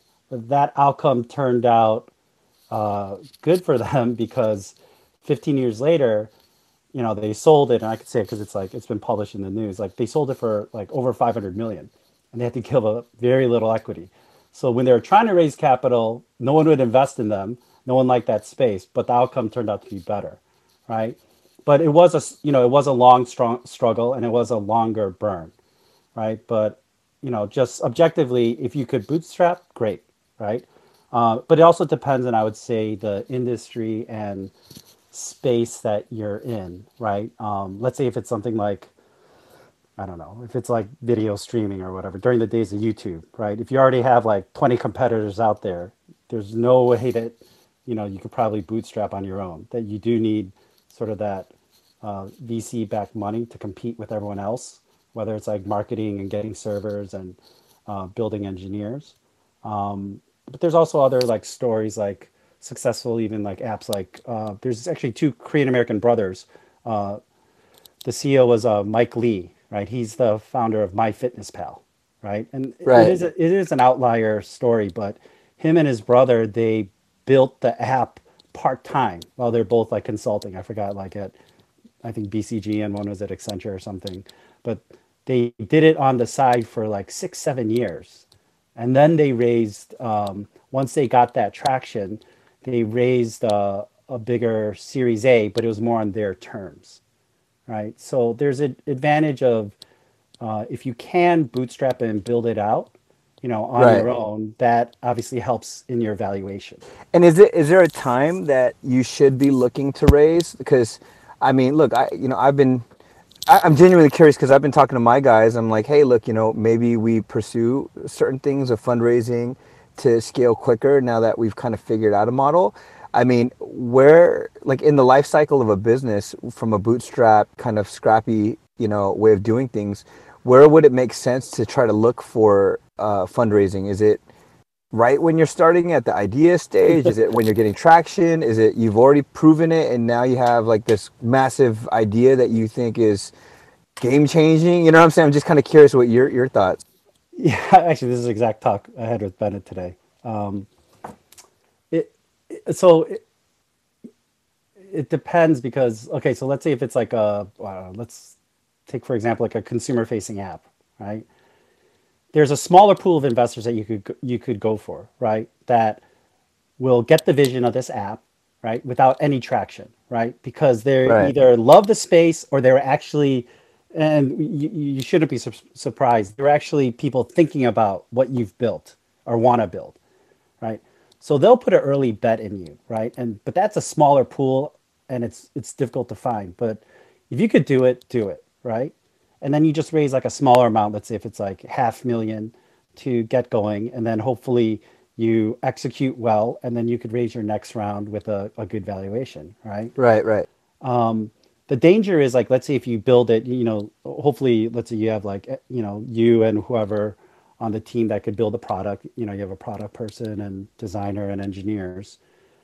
If you bootstrap it and get to a certain point where you're actually already launched, then the danger is right at your launch, you know, majority of investors are still very conservative. If they don't believe in that vision, they like your space, they might say, hey, why don't you come back to me three months from now or six months from now, right?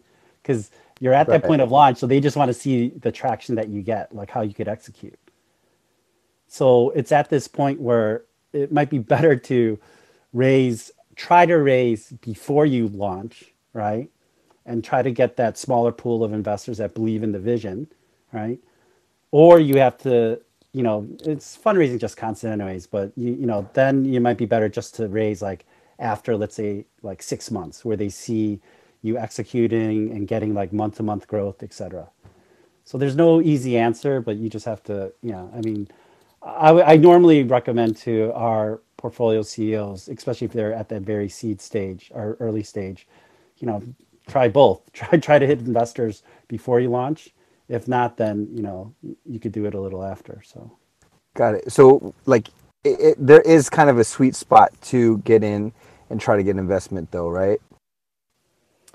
there is, there is, I- I- and a lot of it, yeah, it's timing and finding the right investor. That's like the hardest part too, because there's obviously a lot of investors out there. Everyone has their own thesis or or different metrics that they look at. So, um, you know, that's actually one, I think, good thing about Clubhouse because it expands the network beyond even LinkedIn and Twitter. I mean, Twitter, it's hard to network anyways. LinkedIn, you know, you get so much spam now, you know, in the inboxes. Um, so this is just another way to open up networks, which I think is beneficial for especially a lot of entrepreneurs. Cur- Can I pile curious, on what- with a quick Are- question, what- Daniel? what- one thing I, I just want to say is that yeah, we're gonna officially end the room at ten o'clock, but you know after that I'm gonna invite everybody on stage where we're just gonna you know just hang out. I know people are gonna hop around, but just letting everybody know that. Thank you. Yeah, go ahead, Elijah. Yeah, hey, hey, Bernard. Um, you know, I just would love to ask a question around, you know, corporate venture and strategic investment. So, if you have a product that, you know, ideally has a fit into, um, you know, a particular corporate that you might want to exit to, what do you feel like should be some of the, you know, the pros and cons that entrepreneurs should look at when looking at that type of capital? Well, we generally say for most corporate VCs, and there's also a reason why most corporate VCs they do only invest in Series B or later, right? I think that's usually the mandate. Um, but if they invest at even the seed and A, you know, there is a danger if it's if it's tied to obviously integrating or, or purchasing your product or, or whatever, is that there'll be a resource suck, right? Because at that seed and early stage, you have limited resources. So if you get that investment from them and they're like a majority or, or lead investor, uh, definitely we say, you know, we give red flags to our founders. Um, if they're a minority investor, I, I think it's relatively safe because you don't have to, you know, be bothered by them as much, right? So I think it's okay if they're a minority investor at the seed or Series A. Um, once you know you get to the later stages, it's always a balance, right? Unless they are like a market maker, and then it, it it's like a, a big boost to your business and also the next rounds. That then then it's beneficial. and also, I would say also side note is at the early stages, seed and Series A, when you talk to some corporate investors or even just uh, corp dev people or biz dev people, you know, you should poke around and, and know the reputation, right? Because some firms are aggressive in terms of, um, you know, taking ideas, right? it's like Cisco 20 years ago. They're known to like just take a lot of startup ideas. We even had um, like five years ago, we had uh, a medical device uh, startup that helped with uh, sleep apnea, and they met with a rep from 3M. This guy was like super blunt and honest, which was great because he just said, "Hey, did you patent this?" They're like, "Yeah." He's like, "Okay, good," because if you didn't patent it, our guys in Minnesota they'll copy this, right? So there's always this balance, uh, depending on obviously what space you're in. So. All right, we're uh, we're gonna take a few more questions, and uh, again, we're gonna officially end at uh, ten o'clock in ten minutes. But we're just gonna hang out. Who wants to hang out, talk business, talk life? Uh, wait, Gloria, did you have another question? I did. So my Thank, uh, thank you, Elijah. By the way, yeah. So uh, my yeah, my question is for those of us that have day jobs, as Daniel call it, like W twos. At what point do you you know make the move full time to go into your entrepreneurial and adventure? So for me, I'm um, I work full time as a partner chief business business development officer at a large law firm but i also last year helped co-found um, Quell Labs, and we're basically clin- FDA clinical sponsor of various um, medical device like rapid rapid antigen tests, neutralizing antibodies, things like that. And it's starting to heat up, and it's so demanding. You know, obviously, a startup you have to wear so many hats, and it's many hours on top of my full time job. But we're completely bootstrapped, and so a lot of my money from my day job goes to the startup but at what point you know just advice as to when do you go all in? And it's harder when it's later in life you know when you already have like a mortgage and kids and all of that. So any advice would be grateful. And I, there's a lot of people in my in this room that are clients. So eugene max i know eric's old old company used to be roy. We actually represent you guys. So don't get me in trouble. I that- that's a great question. Anyone want to take it? I think that's a Bernard question too. Yep. Um, well, I mean, there's like risk profiles. I mean, just put it put things in perspective. I would say that the average age of entrepreneurs in the U.S. are 40, 41, right? And I think that's for a reason, um, because you have 20 somethings that obviously could take a lot more risk, right?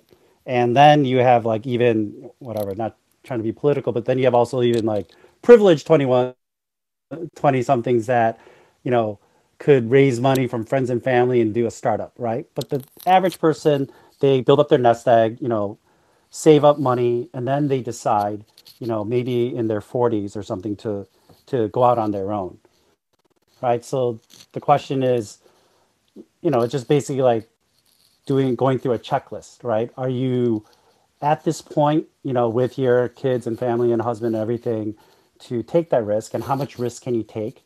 Like, how much capital does this new thing need? And do you have to put in your own? I mean, it's not a requirement, and I don't think most investors care, right? Because if you already put in your time for years, then it's a question of can you attract outside capital? It doesn't have to be venture capital; it could be other sources of capital. But you know, can you, you know, you know, are you able to do it and go out on your own, right? And I think most investors are also comfortable if you fundraise and you're not full time yet, that you'll you'll you'll be full time once you get that commitment in. So that's sort of like I don't know the exact parameters. I mean, you know, happy to discuss like details, like you know, to give you more detailed advice if I learn more. So Man, Bernard, you're gonna have a bunch of people hitting you up to be uh, their mentor. I might hit you up. man, you get, you're giving some great advice. I was texting PK. I'm like, man, Bernard, this, the the information you're giving is is fire, and man, I really appreciate that. And yeah, Gloria, hopefully that helps too. You know. uh, Can we also acknowledge that Gloria was a three-time national collegiate badminton cha- champion? Are you serious? I just saw it on her bio. It's got to be of real. all the things that's the most important yes She also won a stand-up comedy competition. Respect. That's That is right. true. That is That's true. right. PK inspired Really? me. I learned all my techniques through PK. But you got me on badminton though. Dang, man, that's like quick reflex. Thank you. Uh, we got one more from Dan. Hey, what's up, guys? This is Danny Chen from LA. I've met. What's I, up, I think I've met most of you guys um, over the last uh, few years in LA. So I'm really glad you guys are hosting this. And Gloria, uh, we've met too a number of times. I think the last thing anyone would think is that you have a W two income because you're everywhere, which is a good thing. Uh. Um, I'm gonna let Bernard maybe moisturize his throat for a little bit. Maybe I'll I'll jump the question to Bennett um, since uh, uh, maybe piggybacking on Gloria. I'm I actually made the leap from two decades of working in corporate banking uh, to starting my own real estate investment company with a partner of mine, and you know the last couple of years has been absolutely like anxiety ridden and there was a lot of fear but really just working through that. So there was a lot of uh, maybe uh, indecisiveness in, in the beginning but as i kind of narrowed down my focus in terms of what my like life vision and mission is i think that really helped kind of build the path. Um, similarly i want to ask you um, you've been in real estate for a long time it seems like. Um, what's kind of like your vision in real estate and, and, where you're heading and like what do you see in terms of the marketplace now? Uh, man it's funny you should ask me that. Um, I, I feel like i feel like um, i feel like i'm at a, an inflection point where real estate i i i don't feel like i was ever really passionate about real estate. Um, I, I got into it because I had a mentor who was into it, right? And um, I think my values have changed also, where before when I was younger, the most important thing about my career was making money. Like that's all that I thought about. And now I think I I want to do something more I I want to do something purposeful, something like purpose driven where I, I feel good about it. And I, I know you can actually achieve that through real estate. But for me, I'm shifting gears more towards seniors. So it started off with senior housing development, and now it's looking at senior, uh, looking at operations for senior. But thinking about how to, um, like one of the things that I'm trying to figure out is how how people can figure out how to afford senior care because it's so expensive, right? So looking at middle income solutions for seniors. So I'm spending a lot of time trying to figure out solutions where I'm like, you know what, I, I just want to, I just want to get in the mode of problem solving, um, and that's that's where I think it's a little bit more fun for me. Um, but going back to your question, like if you are, can I ask you, can I ask you what kind of real estate that you're thinking about doing and how you're thinking about raising money? Is it, are you investing in real estate? Are you trying to do things deal by deal or are you trying to raise a fund what what exactly are you trying to do right now? yeah re- really like the last couple of years has been an exploration and uh, in that so we started with multifamily okay. and it's been going well and i think you you know the stats on multifamily so it's been going really well but as you alluded to i think we really asked ourselves an existential question if it's just you know for the money or really are there other you know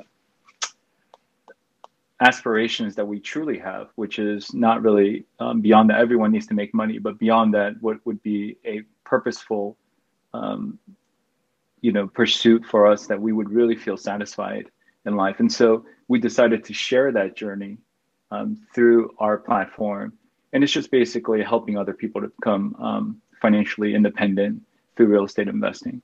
And we really found that having that impact is way more rewarding than just the financial rewards that that we're realizing. But um, you know, we're still in, in the early stages of that exploration and, and really venture. And so I just wanted to get your thoughts because I, I know, and, and I'm glad. I, I thank you for your honest answer, by the way. Yeah, yeah. So a couple things. First, first is you know the just big picture directions the direction that you want to head because I, I, do feel like there are elements of real estate where it could be purpose driven right whether it's figuring out how to make student housing better, whether whether it's senior housing or affordable housing, or maybe it's middle income housing, making that actually affordable rather than the term affordable housing, which really means low income housing.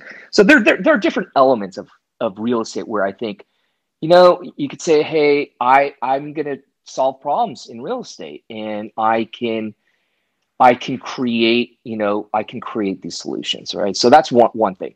Now, in terms of what, what I would suggest, uh, you can actually, real estate is one of those things where you can actually structure deals um, so that you limit your risk a lot. And so let's say and and it looks like you have a private equity background. Um, and so you you probably know this. So I'm this is maybe more so for the audience, is that if you take a if you call it like let's say you take a ten million dollar deal, right? It's one of the few asset classes where you can really lever up.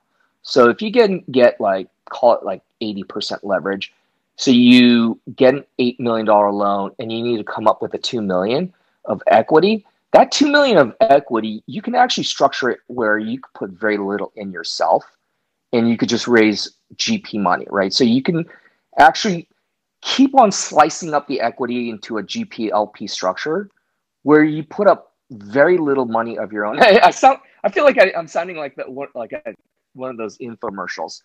Um, but there it's it's what i would do. I ended up um, doing like raising a gp fund for a hundred million dollar assisted living project in Florida, and I put zero up myself just because I was broke at the time. Um, but I structured it where I raised money through friends and I was going to say friends and family, but my family doesn't have any money, so it was really just friends. But um, you know, we could talk offline in terms of deal structuring, where I can, you know, I could talk to you about how to structure it just so that you limit your risk. Sweet. Yeah, I appreciate that. Thank you. Thank you so cool. much. Thank you so much to uh, our speakers. I know Bernard had to uh, take care of his kids and Roy had to go too. So uh, thank you so much to Roy, Bennett, Bernard, everybody who came up on stage, asked questions.